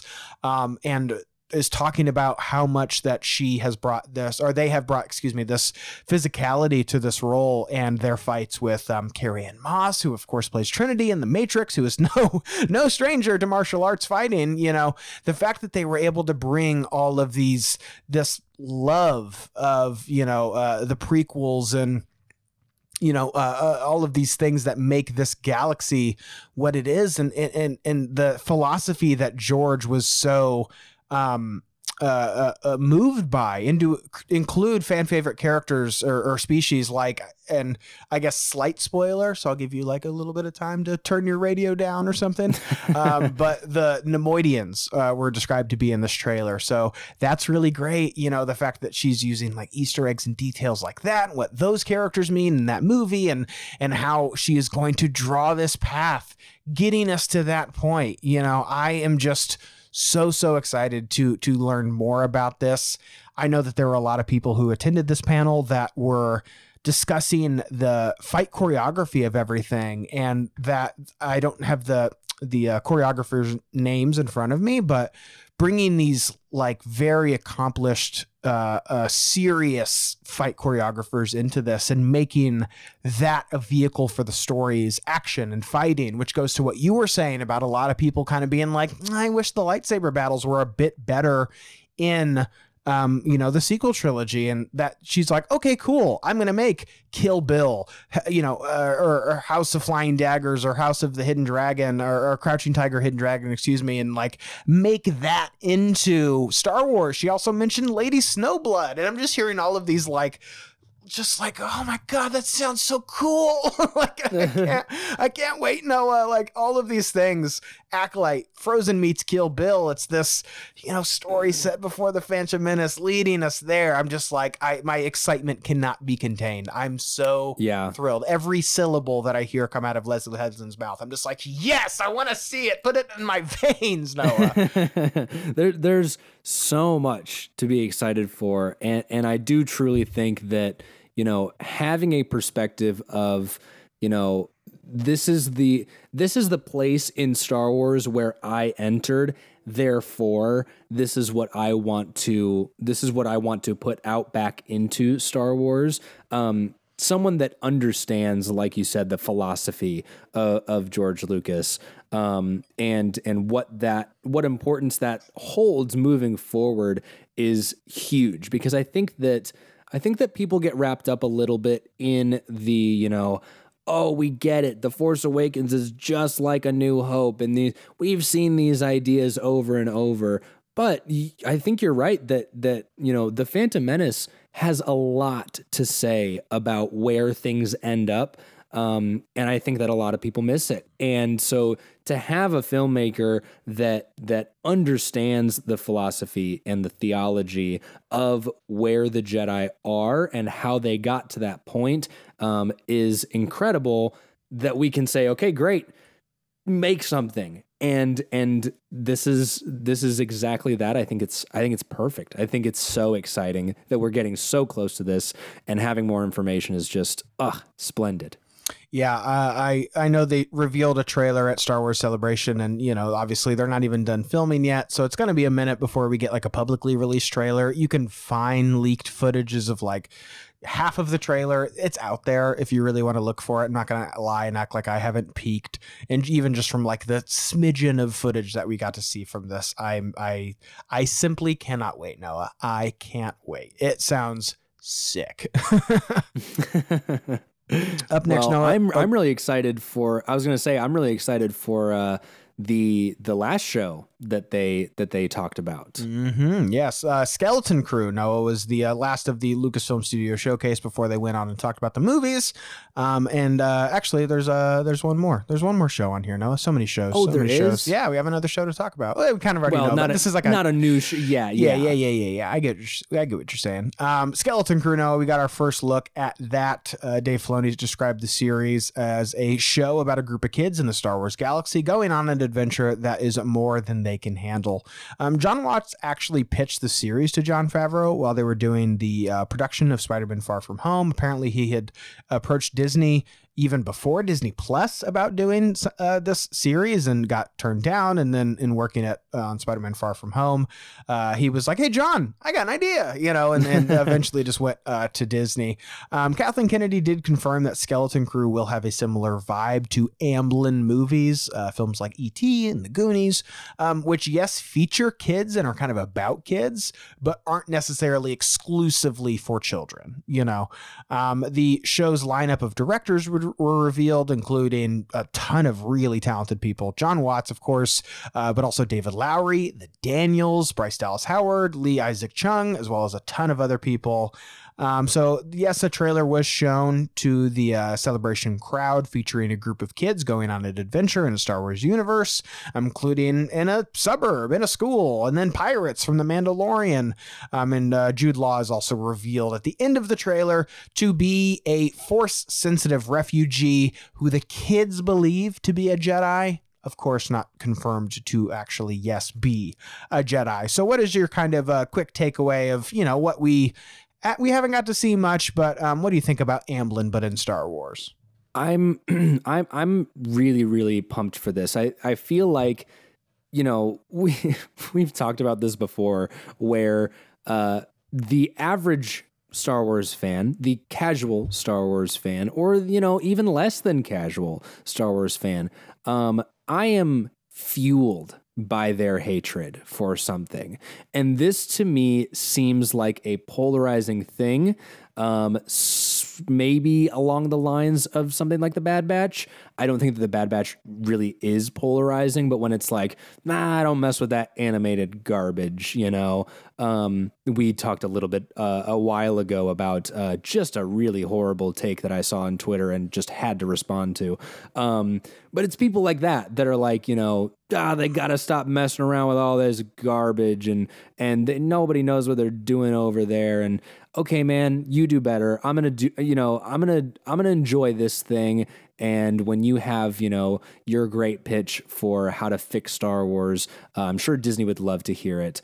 Uh, but until then, you know, that's just like this is where I'm sort of expecting this in a sense of I don't think that this is going to be for everybody. I don't think that everybody is going to love this. I can think of a couple people off the top of my head that I talk to on a daily basis that are like, "Yeah, I think I'm going to skip this one." Yeah, and I'm like, the, the, same guy that was mad about Daisy Ridley coming. It's the same guy. It's the same guy. How how would you know? How'd you know? Uh, again, I won't name names, but uh, anyways, um, that that stuff is like, all right more for me. I'm going to enjoy this and and I'm going to be the one that's like, "Actually, this thing is sick." And, "Oh, you missed it?" okay, sorry. Uh, you know, cuz I'm not like I said, I'm not trying to be like I'm not trying to be gatekeepy. I'm not trying to say like, "No, this is my Star Wars and and I'm going to enjoy it. If you're not going to enjoy it, then get the heck out of here." I just feel like, you know, having stories like this that we've not seen before is so fascinating to me. And for that reason alone, I can say I am so excited for something like this, and I have a lot of faith in in the uh, in the child actors that are that are in this show. Um, as soon as it was announced, I went and looked at at some of their IMDb credits. Granted, there's not a lot there; they're kids, um, but you know, accomplished enough to the point where like there's no reason for me to to say, oh man, it's you know, well that's not that's not great. That's not going to be you know whatever. Um, I just think that, you know, when we talk about Star Wars and say that realistically Star Wars is for everybody and that includes children, then there needs to be that perspective. Yes, as a child, you know, you and I can say, "Oh, we look up to Obi-Wan and and we look up to Luke Skywalker." I was always when we when my brother and I played, I was always Luke Skywalker.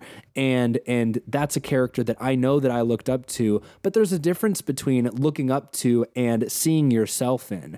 As a, you know, as as a budding child, I never said, you know, oh, I see I see myself in Luke Skywalker. That's, you know, he has I I have parts of Luke Skywalker in me, you know, like that's not that's not something that children can comprehend, but something like this feels so fresh in a way that that really speaks to, you know, great. This is for children that that you know see themselves as lost in this huge galaxy with barely anybody to depend on, um, and and fighting their way through this world that is truly crazy.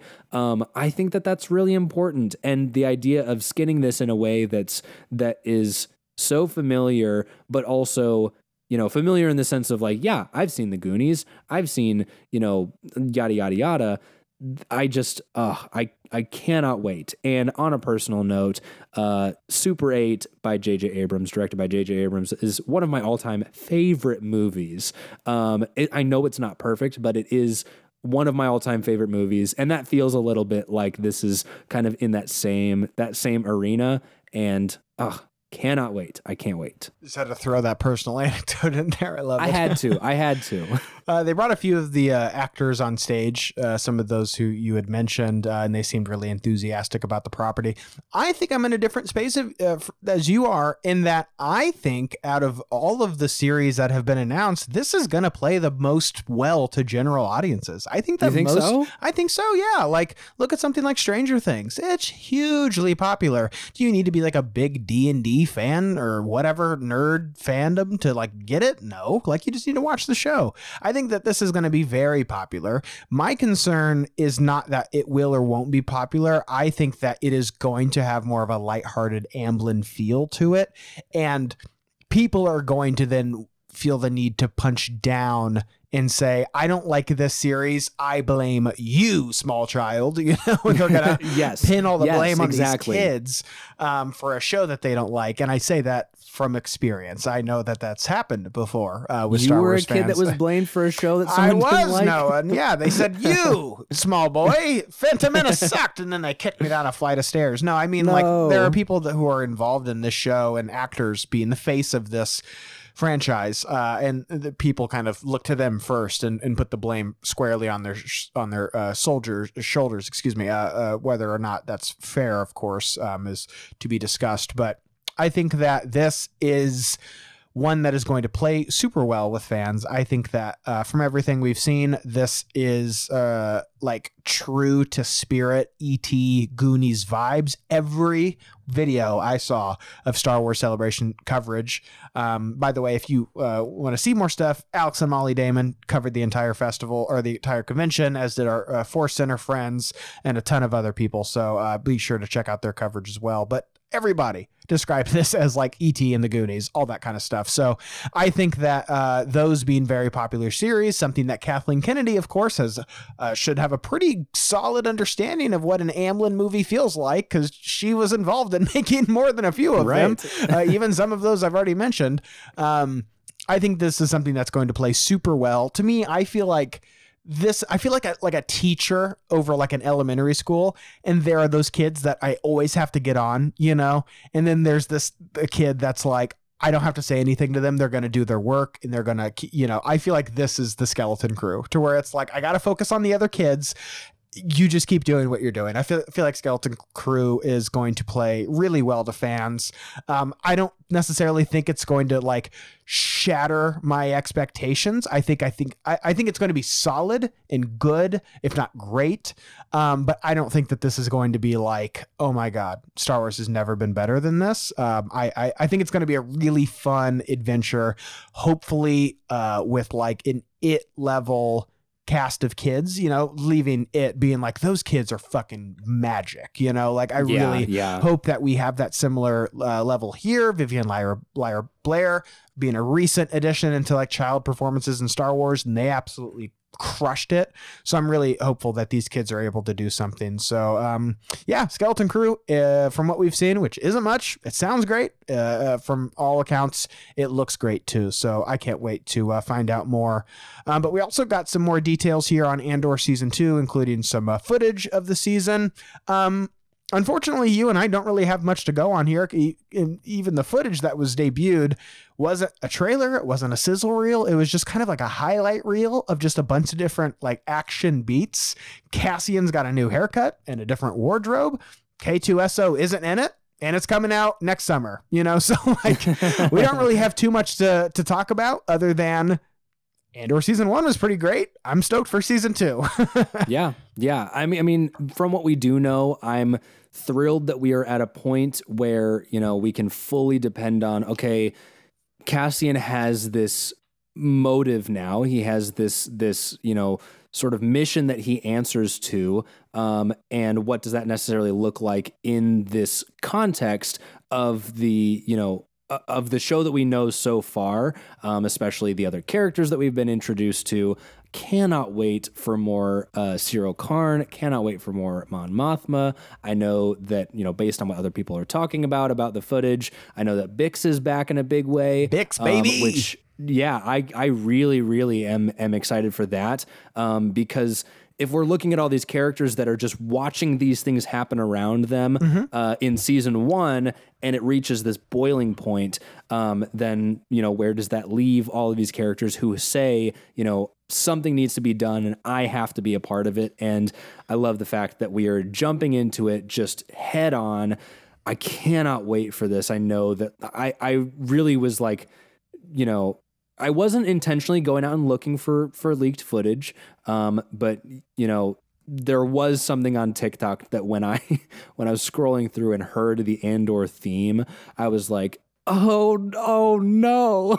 And, yeah. uh, so yeah that's that's uh yeah i'm just i'm really really i'm really excited. So is everybody. I mean this is i really hope that season two is is the point where you know people that have been hearing, "Oh, Andor was awesome. Like Andor was so great. Like, you know, are you gonna you gonna watch season two? They're like, I guess I have to. I hope that this draws in a lot of people. You know, yeah. Andor is the show that I keep having to recommend to people. People like find out yeah. I'm a Star Wars fan. They're like, Oh, what do you think of Mando? And I'm like, Yeah, you know, just like and then talk about it. I'm like, Did you watch Andor? Like, I literally have to do that with like my mom, who like generally watches most Star Wars stuff, or um, you know, friends that I work with or whatever. I, I keep recommending Andor. I'm like, God, keep you gotta watch it. It's so great. So um, hopefully, if season two comes around, we'll get more eyes on this because Andor season one was simply phenomenal. Just phenomenal. Took some settling into for sure.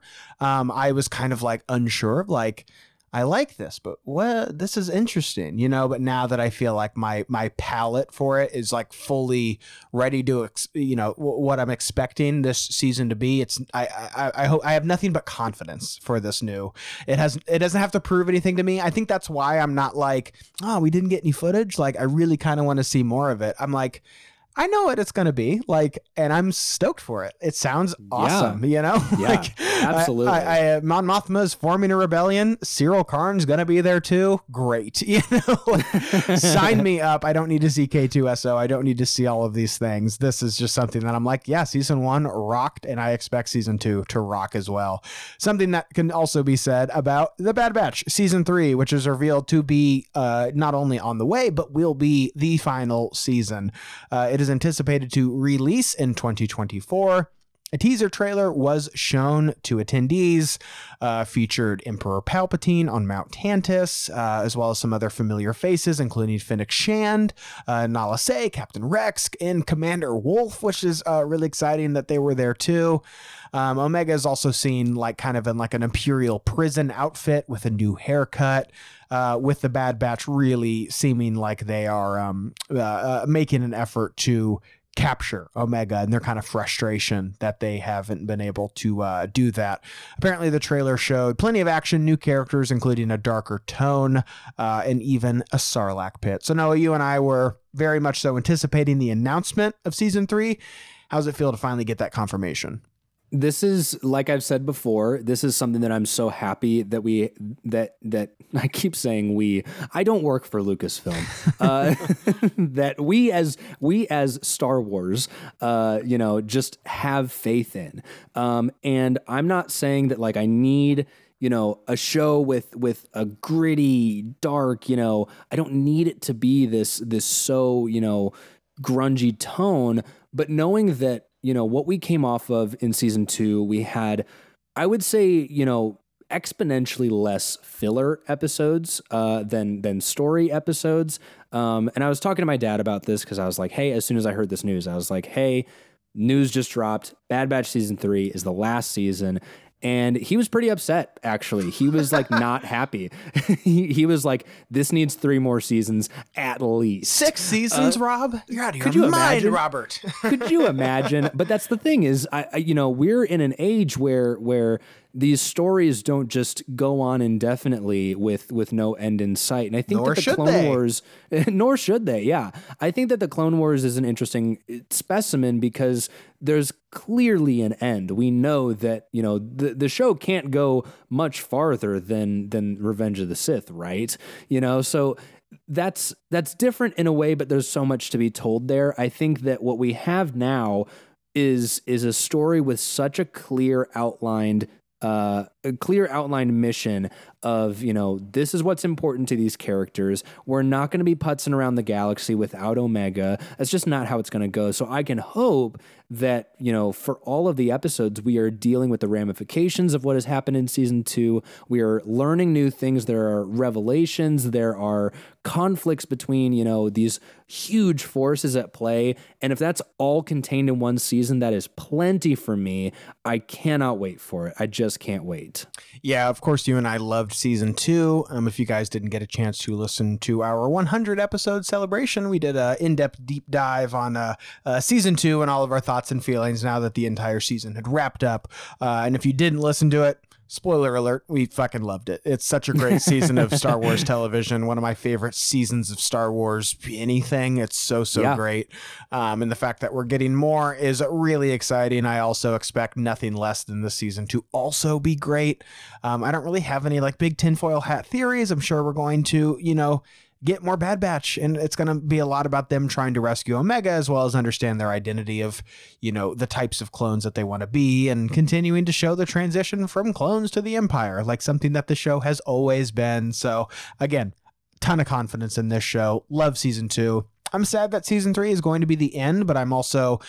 I uh, again filled with more confidence that the creators went. We love this thing, but this is our the end of our story. We can tell the story in three seasons, and then we're gonna move on. You know, would I love to get a fourth season of maybe, hopefully, seeing them eventually become that group that rescues other clones and to really get that leading into Star Wars Rebels? Sure, yeah, that'd be great. But if they feel like they can wrap up this story in one season of TV, excellent. You know, I don't feel like it's been they're not being like getting the the old cane off the stage you know they're they're Right. wrapping up their story when they feel it's reached its natural conclusion which gives me a lot of confidence. So really excited to uh, learn more about this and hopefully we get a trailer soon.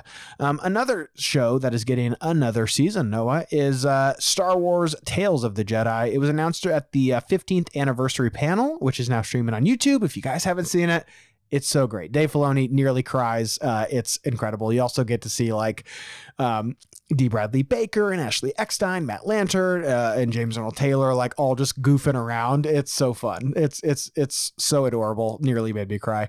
Um, but yes, a second season of Tales of the Jedi is on the way. Um, Noah, we don't know much more than Dave Filoni was literally like, "Hey, Bad Batch really seemed like a lot of fun, and I wish I was involved in it more, but I'm not. I'm busy with other stuff, so I just wanted to make another thing." You know, like he kind of, if you haven't seen it, he kind of talks about like. Dave Filoni is not that involved in the Bad Batch. Like it's Yeah. really not his show.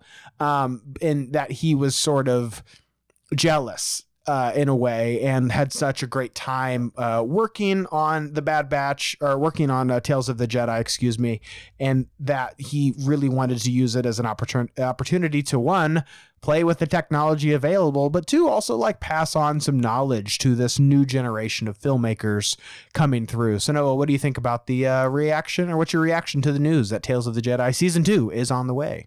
Uh, this is really actually surprising for me. I this was n- not that I don't like Tales of the Jedi. Um, I think it's I think it's good. Um, I could sort of take or leave the format. I think um, I think that the format is fine. I was really surprised that that this is uh, announced that that you know we're getting more of this. Um, and I guess the the obvious question is what stories are we looking to tell? Um, you know, if we're if we're at all following the the format of the first season with some somewhat mirrored parallel stories, um, then what does that look like? Uh, you know, what areas have we not explored? Personally, I would love to I would love to move away, move away from the prequel era of things. Um, if that means original trilogy with some stories about Luke, maybe training Leia, what that might look like, I would be super into that. Uh, if it's sequel stuff with Rey, that would be even cooler. Good call, Um, man. Oh man, my brain just like exploded with like, oh, that'd be so good. Could you imagine? Because where else are we going to explore that, right? Like, uh, Right, if- we're, right. We're, we're, we're obviously not. Sorry to break it to you guys. We're not going to get in the Leia movie anytime soon. So, like, oh man, what a good idea, Noah. so it- hey thanks man. That's what i'm here for. But you know my mind goes to these parallels and i think that the most obvious is something like ben solo and luke skywalker um, you know that sort of thing. Or even if you take it the other way and say a you know an anakin and a darth vader slash you know ben solo type thing that could be interesting too maybe. I don't know. Um, I think the main thing for me is I'll take whatever. Um, I will. I'll be happy with whatever, wherever we go, whenever we go. Um, I was just really surprised that this is getting a second season. Not that I didn't think that it was good enough for a second season, but more so that like I didn't really see people clamoring for a second season or seeing, you know, asking for more of this, which is not necessarily, that doesn't mean that that's, you know, that's not the thing that makes it happen. Um, but, you know, nonetheless, I was like, oh, okay, yeah, sure, man. Sure, totally. Why not? Uh, Yeah. What are your thoughts, though? I'm stoked. Um, I love that one Dave Filoni really clarified that the Bad Batch isn't really his show. Like he created the Bad Batch, and he is an executive producer, yes, but it's really Jennifer Corbett uh, who is like the, the really steering the ship on that show, which yeah. I thought was really necessary in a weird way. I feel like a lot of people think that like Filoni is the Bad Batch guy, and with this new season, they're like Filoni did it again, and it's like, well, no, it's not. yeah, it's not him. So, um, it, it's him, yes, but it's not him. You know, if that makes sense. Uh, so Tales of the Jedi, I loved the last season. I thought it was terrific. I thought. I liked a lot of the Ahsoka stuff that we got. Didn't feel like it was super necessary. Um, so it was good, but I, I didn't feel the need for it. The Dooku stuff, though, awesome. Oh, yeah. so Oof. good, so good, rock solid. Um, so we don't really know much more than it's happening again. I would love if it is. I love that you went to the sequel trilogy stuff. I think that'd be great. Ben Solo, yeah, brother, please, that would be so good. We're not getting any more Ben Solo other than maybe a Force Ghost or something like that. So why not go back? You know, I would love to really see like an adaptation of like the Rise of Kylo Ren comic book or something, or to see him you know, at Luke's Academy, if not turning to evil, just hanging out, you know? Like I want to Yeah, see what yeah. kind of a Jedi Ben Solo was because we get Going on vacation to Endor. Yeah. literally definitely. anything, man. Literally anything. I'll take anything. I, the the Lego special that we get is like as close as we're getting to the Rise of Kylo Ren. Um, I also think it'd be really cool to speaking of adaptations to maybe do like a Dark Disciple adaptation. Uh, the Star Wars and the animation and Filoni and all that have really made a, a habit of like, hey, I wanted to tell this story and Clone Wars got canceled. So like season seven of the Clone Wars introduces like the Bad Batch, and there's some like you know uh, uh, some Cad Bane stuff in the Bad Batch that was also like kind of gonna be in Clone Wars, but with like Boba Fett, you know. So it's like, you know, I, I love that Filoni's like I've got all these great ideas and they didn't get to come to fruition. So you know, I'm finishing at Hell or High Water. Which, if you don't know, that's kind of what became of that Quinlan Vos arc. Is it became this book called Dark Disciple? Like that was supposed to be um, for the Clone Wars. I'm, I'm nearly certain. So I would love if Filoni is like, I'm just going to do that. You know, like that would be great. Um, and speaking of uh, the Acolyte in the High Republic, if we got to spend some more time with Vernestra Rowe, that would be awesome because not a lot of people, if you've, I mean, if you've not read the books, how are you supposed to know who this character is? So not that it's necessary or required reading, but I would love if uh, Filoni kind of focused his sights on that. I don't anticipate that happening. I think in order of likelihood, it's probably Quinlan Vos, Ben Solo, or Leia, and then probably Vernestra Rowe. But uh, one can hope. Do you have any other uh, heroes that you'd like to see, or is uh, is is Leia or something really your kind of your go to here? That's that's really what I'm hoping for because I do like that we can look at these stories and kind of face the parallels of them, and that's one that's so clearly uh, defined, but we know so little about it. Um, the same way that you could really extrapolate things from from Dooku's past to Ahsoka and sort of their fall slash you know you know leaving or the rise of or whatever however you want to put it Yeah. um, but i like the idea that we can tell these stories that mirror each other in interesting ways and so if i'm thinking that then yeah i'd love to see uh love to see some of that stuff I think you and I would be due for an episode of like really throwing out like our top three picks for that. And I think you're right to point out the fact that it's not just like, yeah, Ben Solo and then fucking, you know, uh, Jarl Poof or something. Like we want, we want characters that in their stories are like either directly paralleling the others or are showing kind of the opposite side of the coin in a way, like uh, uh, Dooku and Ahsoka were. So I would love to have an opportunity to do that with you. So hopefully, uh, you and I could do that before we know exactly who this series is going to be about. Uh, we also got some news on Star Wars Visions Volume Two. A, uh new trailer for that was released, as well as a new poster. Um, and Noah, a confirmed May 4th release date, which is coming very, very soon. Um, panelists shared how they incorporated their country's history and culture into their Star Wars stories, and even attendees were treated to a surprise early screening of the Aardman short "I Am Your Mother" at the end of the panel. For those of you who don't know, Aardman is the uh, the company that made like Chicken Run and Shaun the Sheep and uh, Wallace and Gromit and all that great stuff. So, no, I watched the entire panel. It's super long. There's so many guests, and they all have such great insight and like personal anecdotes and all this stuff. So, unfortunately, we just simply don't have the time to talk about all of it.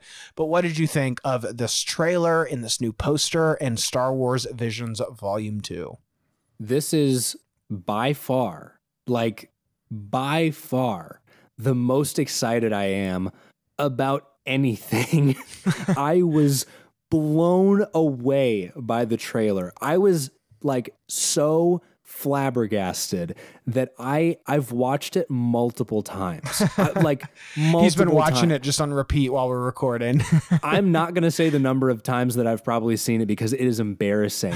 And like after I watched it, I was like, who who do I, who do I talk to about this? Who- Like. I, who do I It's- talk it- to about this? it's me. yeah, I know. The fact that I had to wait like three days uh, to to talk about this at all because I was like, oh my god, I cannot, I cannot even fathom like the the you know we talk a lot about the the way that Clone Wars has adapted and changed and grown and and uh, you know in performance in in style in looks in cinematography in you know in technology even just using motion capture mm-hmm. that sort of stuff like it has grown into something that is I would argue unrecognizable from where it started in a good way. Not that it's like, oh my God, it's so different. You know, not that it's lost its charm, but that it's just grown up so much.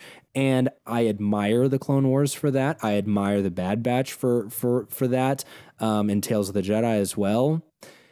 Nothing compares to the masterful you know look of some of the things that these studios have crafted and just the short amount that we get in this trailer is mind-blowing just i cannot even i cannot even express how insane some of these things are just the idea that i watch this trailer and i'm like oh my god this is the new like this is the new height of what can be achieved with Star Wars.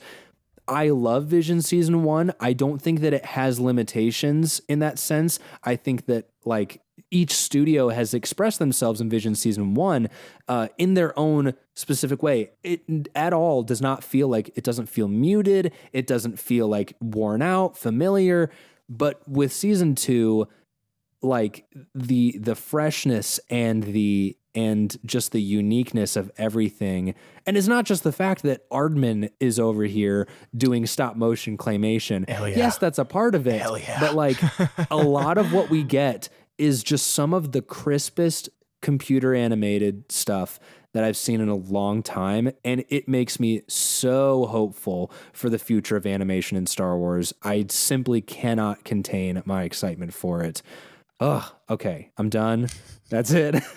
I, I had to get all that out. It's been Yeah. sitting. It's been sitting here uh, for a few days now, and uh, and now I'm good. I'm all right. Okay, yeah, while I talk, I'll let you clean up.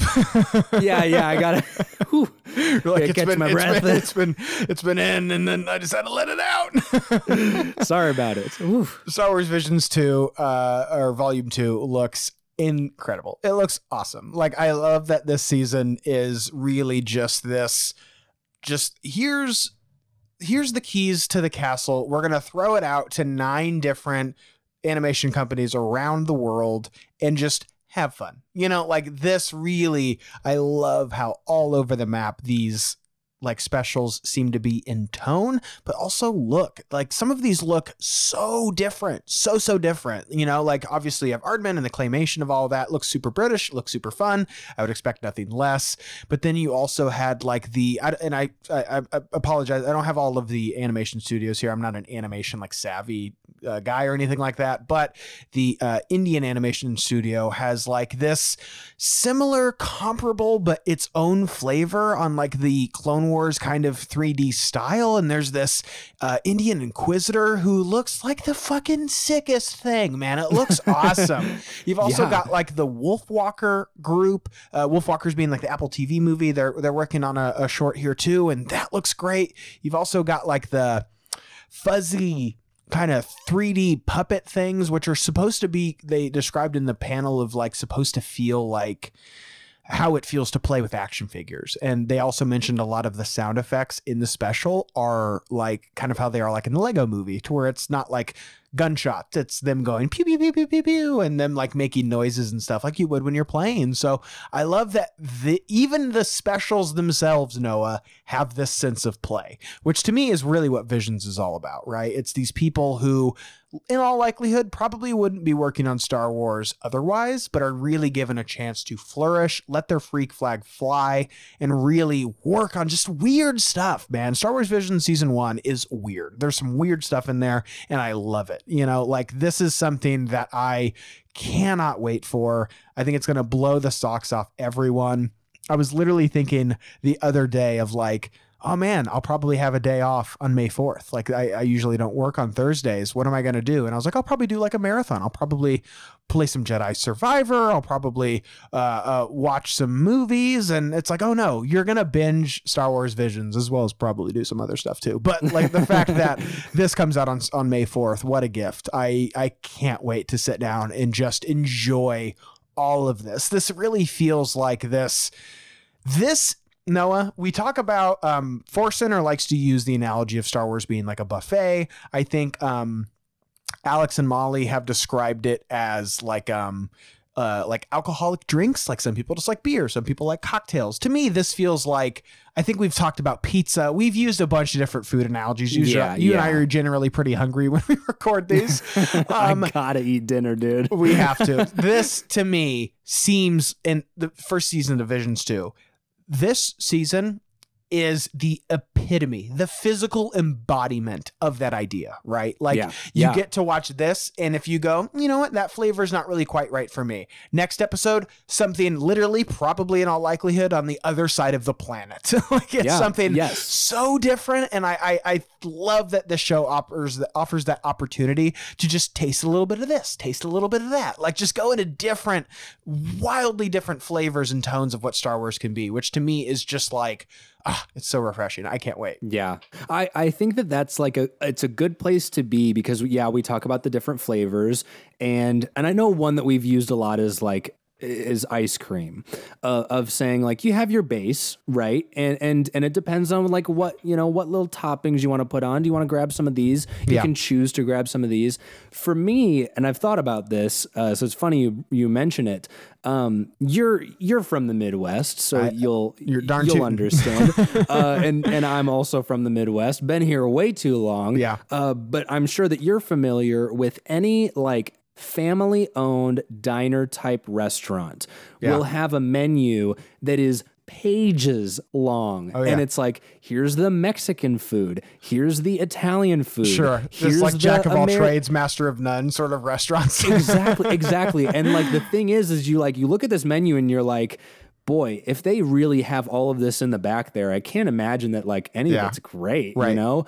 and then you have the best goddamn swiss mushroom burger you've ever had in your life and and like anything you get there is going to be really really good Yeah. um, but just those options that you have um, because yes you can say you know like like i said the analogy that we use a lot of time is having that base but being able to customize it and and and pick and choose the things that you want to kind of flavor it as this feels you know so fundamentally different it is the extreme of this idea that oh that's not quite for you Yeah. how about something so different you literally can't even picture it in your head, but we're Yeah. going to give it to you. And I love it. I think that that's so exciting not only for these studios to be able to shine and give life to what what Star Wars animation can look like, um, but also for Star Wars fans to say, you know what, that's actually right up my alley, and I'm going to love this forever. So I I can't wait. I can't wait either. I know season one was such a surprise for everyone. We didn't really know like quite what it was, and uh, this just looks like it, looks like the the next logical uh, kind of step from season one. It's just like let's open the floodgates and let everybody have their fun. And uh, boy, howdy do we get that! I can't wait for this. This looks awesome. Uh, Yeah. that kind of does it for a lot of the news. We didn't cover everything. There was obviously some publishing stuff, um, which is great. High Republic stuff, which is great. Um, we can't talk about everything, of course. Um, let us know on Twitter for sure, like what your favorite news reveal was. If there was something that we didn't talk about that you're really excited for, I'd absolutely love to know. But before we wrap up, Noah, we're going to be talking about and looking towards the future. Star Wars Celebration 2025 will be held in Japan. Uh, it will be held at the Makuhari Messe Center in Chiba, Japan, from uh, April 18th to April 20th in 2025. Um, if you're wondering about the venue itself, because I don't know if you saw this, I didn't see it like rampantly, but it was kind of the consensus that I gathered was that Star Wars Celebration London was a bit cramped. it was a bit Really, really small. I, I heard that from at least four different people as well as seeing it on TikTok that leaving panels, waiting in line for the queue, it was like a sea of people. So whether that was like it was oversold, uh, the venue was too small, whatever. I didn't have that issue in Anaheim. It obviously was busy, but like I've been to other conventions that were way more claustrophobic and like way more stressful than that. I felt like I was really able to enjoy things and, you know, getting out of panels. Yeah, it's busy. You're letting out thousands of people, you know, at one time, but it didn't feel like, oh man, I, I could be in danger. I heard some people saying that like, you know, somebody easily could have been trampled or like, you know, something dangerous could have happened. So that, all that to say, this particular uh, uh, um, convention center is 1.8 million square feet, which is the exact same uh, as Anaheim Convention Center, the the celebration that I got to go to. Um, it's quite close to uh, Disneyland Tokyo. In fact, it is uh, the uh, convention center is 25 miles from Tokyo's center. Beyond that, Noah, it's also going to be the 10th anniversary of The Force Awakens, as well as the 20th anniversary of Revenge of the Sith, and we will maybe emphasis on maybe have a film coming out that year. So Noah, first of all, what was your reaction to this? And to when are we going? well, we're going April 18th to April 20th in 2025. That's that's when. Um, but I so we talked about this um, a few weeks before uh, celebration. It was, a, it was a little while ago. Um, that you know what would our predictions be? What could we expect? Um, and it's funny that both of us sort of discounted Japan as the as the next location. right. Um, Well, you and I were both like, oh, they've never done it twice in a row, like out of states, like overseas. You know what I mean? It's always been like Right. one year there, one year here. So the fact that they're like, you know, it's unprecedented. Yes, it is. And I will say this much that the I think that this is the thing is that the hype right now for for Star Wars and for new things uh, is unprecedented. It is worldwide. Um, it is a sensation everywhere across the globe. It's not, uh, you know, I, I try to be, especially with with you know Visions Volume One and Two uh, being so amazing. I try my hardest not to be so nationalist about my Star Wars, um, and I think that this is a perfect example that you know this is you and I can both expect that this event is going to be packed regardless. Um, this is not, I don't think in any way it's not, uh, you know, turning people away. I had mentioned to you when we talked a little bit about it that like I was looking through the you know the comments on Instagram and on TikTok and and Twitter on the uh, on the official Star Wars pages, uh, social media stuff as well as Disney Plus and Rotten Tomatoes also posted stuff about it that every comment essentially was, you know, like, this is crazy. This is going to be awesome. I can't wait. I'm going to start saving money right now. Like, there weren't a lot of people that were like, oh, why is it got to be in why is it got to be in Japan? Why can't it just be, you know, convenient for me to go and, you know, this is something that that now that we, you know, we have this announcement, we know that it's not happening uh, in 2024. It's, you know, we're waiting a year, then there is that time to prepare.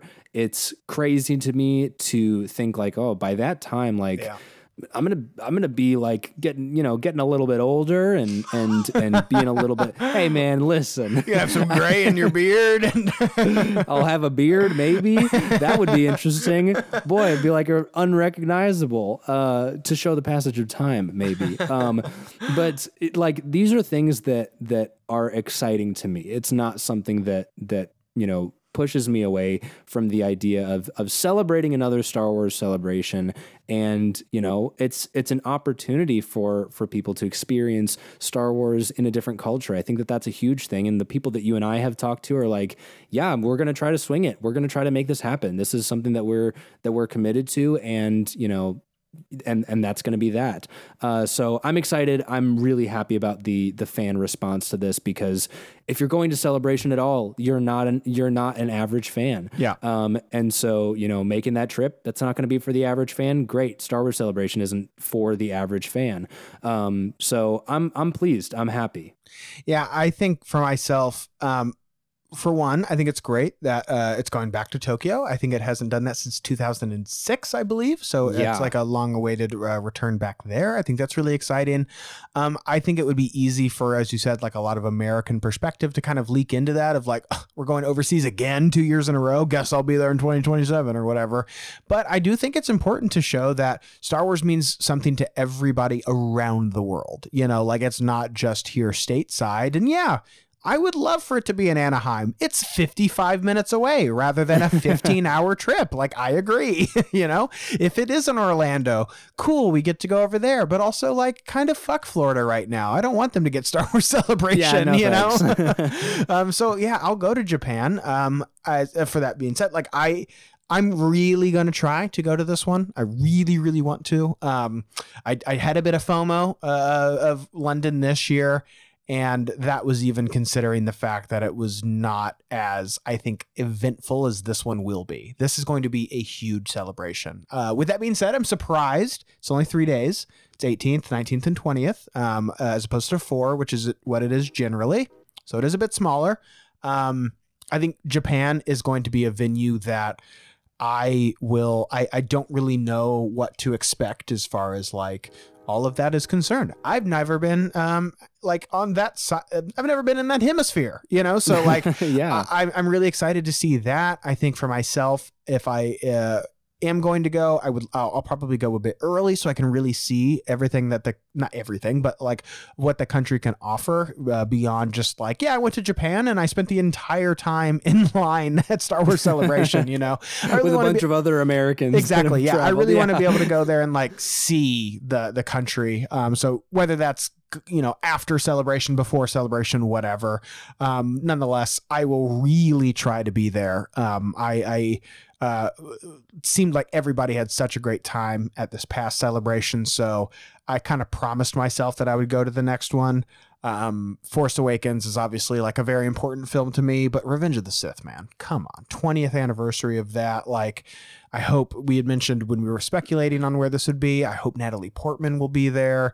Um, yeah, Ewan yeah. literally said, I'll see you at the next celebration, and I hope Hayden will be there too.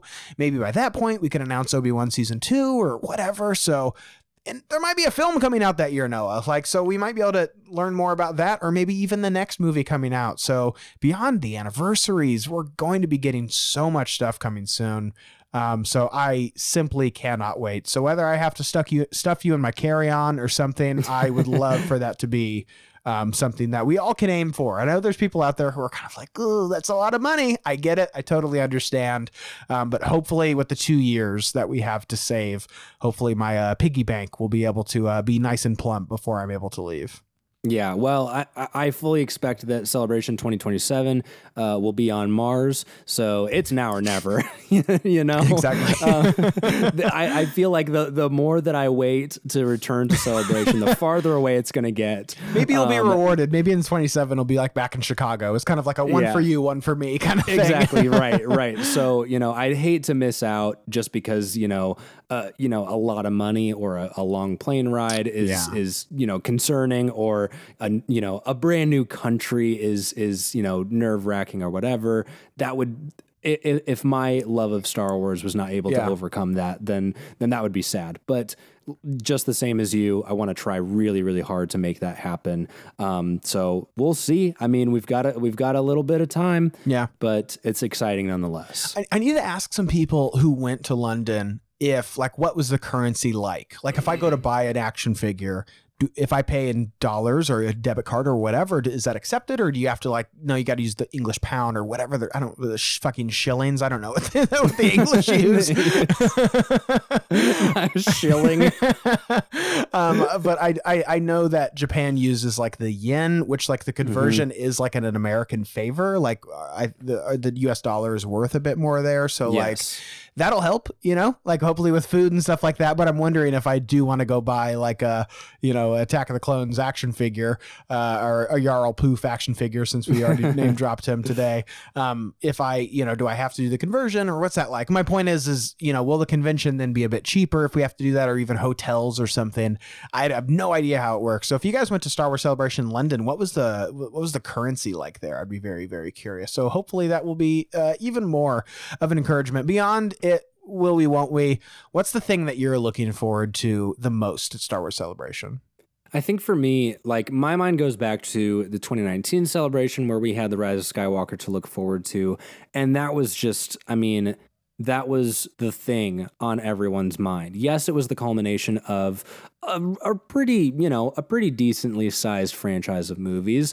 Um, but having a film potentially coming out that year, we can expect that it's going to be coming out whenever it does. It'll be in December, I'm assuming, um, which would be, you know, would be really great uh, for a celebration to really be showcasing that, highlighting that, and and celebrating it, um, because that feeling is unmatched that that feeling of everybody coming together just to just to anticipate a thing is so wild to me. Um, but it, it means a lot and knowing that the next film that we get is most likely more than likely uh, going to be uh, about Rey and her journey. That's got to be something that's exciting. So for me that is one of the bigger like yes i am I know right now that if that's going to be the topic, then I'm going to be so excited for it. I can't even begin to imagine what kind of video games we'll be looking at by 2027 or 2025, um, what kind of TV shows are going to be happening. Um, but the movie for me, that's huge. That that feeling can't can't be beat. Yeah, I think for myself, and we had talked about it um, uh, pretty much every time Celebration is brought up, is how true that title is for it as a convention. And I love that this year, 2025, will offer an opportunity to celebrate the past, Revenge of the Sith, not quite the present, of course, 10 years prior, but this thing that people currently um, are divided on, to say the least. You know, the thing that it will be an opportunity to celebrate that film, what it means to us as a Star Wars culture, the fact that it reintroduced Star Wars to the world, and that we also get to look forward to what's coming next. I, I think that that would be really exciting, and to also see you guys and to see fans and, and, and of this and friends that uh, I was able to either meet for the first time or get to know even better um, in Star Wars Celebration Anaheim. So whether or not uh, everybody's going to be able to go, of course, that's uh, going to be under debate. But I'm really looking forward to seeing friends and making new ones, and also celebrating these completely different corners of the galaxy, and really in a way, kind of entries into to Star Wars, you know, with Revenge of the Sith being this prequel generation and this entire new generation of Star Wars fans who, like we said, if you were eight years old or something, you know, when you first saw The Force Awakens, you're going to be like graduating high school, which is nuts. So um, I, I can't wait to, uh, to uh, see everyone at Star Wars Celebration Japan. I can't wait to see what the merch is going to look like. Like, it's gonna be sick. I can't even imagine. Yeah. um, but uh, yeah, this uh, was such a great celebration uh, this year. Uh, from I what I read, everyone seemed to have a really lovely time. There were so many great reveals. I want to know what your guys' favorite reveal was. Let us know uh, for sure. But uh, Noah, Star Wars Celebration, it's in the rearview mirror, so we can only look forward to now. Yeah, it's and there's a lot to look forward to uh, coming down the pipeline so soon with Jedi Survivor coming out this month, Visions the next, Ahsoka in August. Uh, there's there's so much happening and uh, can barely keep up. But you know, we'll try our best. You we, know, we certainly will. Uh, there's definitely going to be a double recording this week. We'll be uh, reconvening uh, tomorrow to discuss the new chapter of The Mandalorian. Very excited to be doing that. But until we get there, Noah, do you want to go ahead and wrap it up and take us home? For sure. Thank you guys so much for tuning in with us. We hope you learned something today. If there's any topics or bits of news you think we should cover, you can head over to our Twitter and shoot us a message at ScumVillainPod. But for now, this has been Scum and Villainy with Noah Degorgeous. And Garrett McDowell. And may the force be with you. We'll see you next time. See you guys.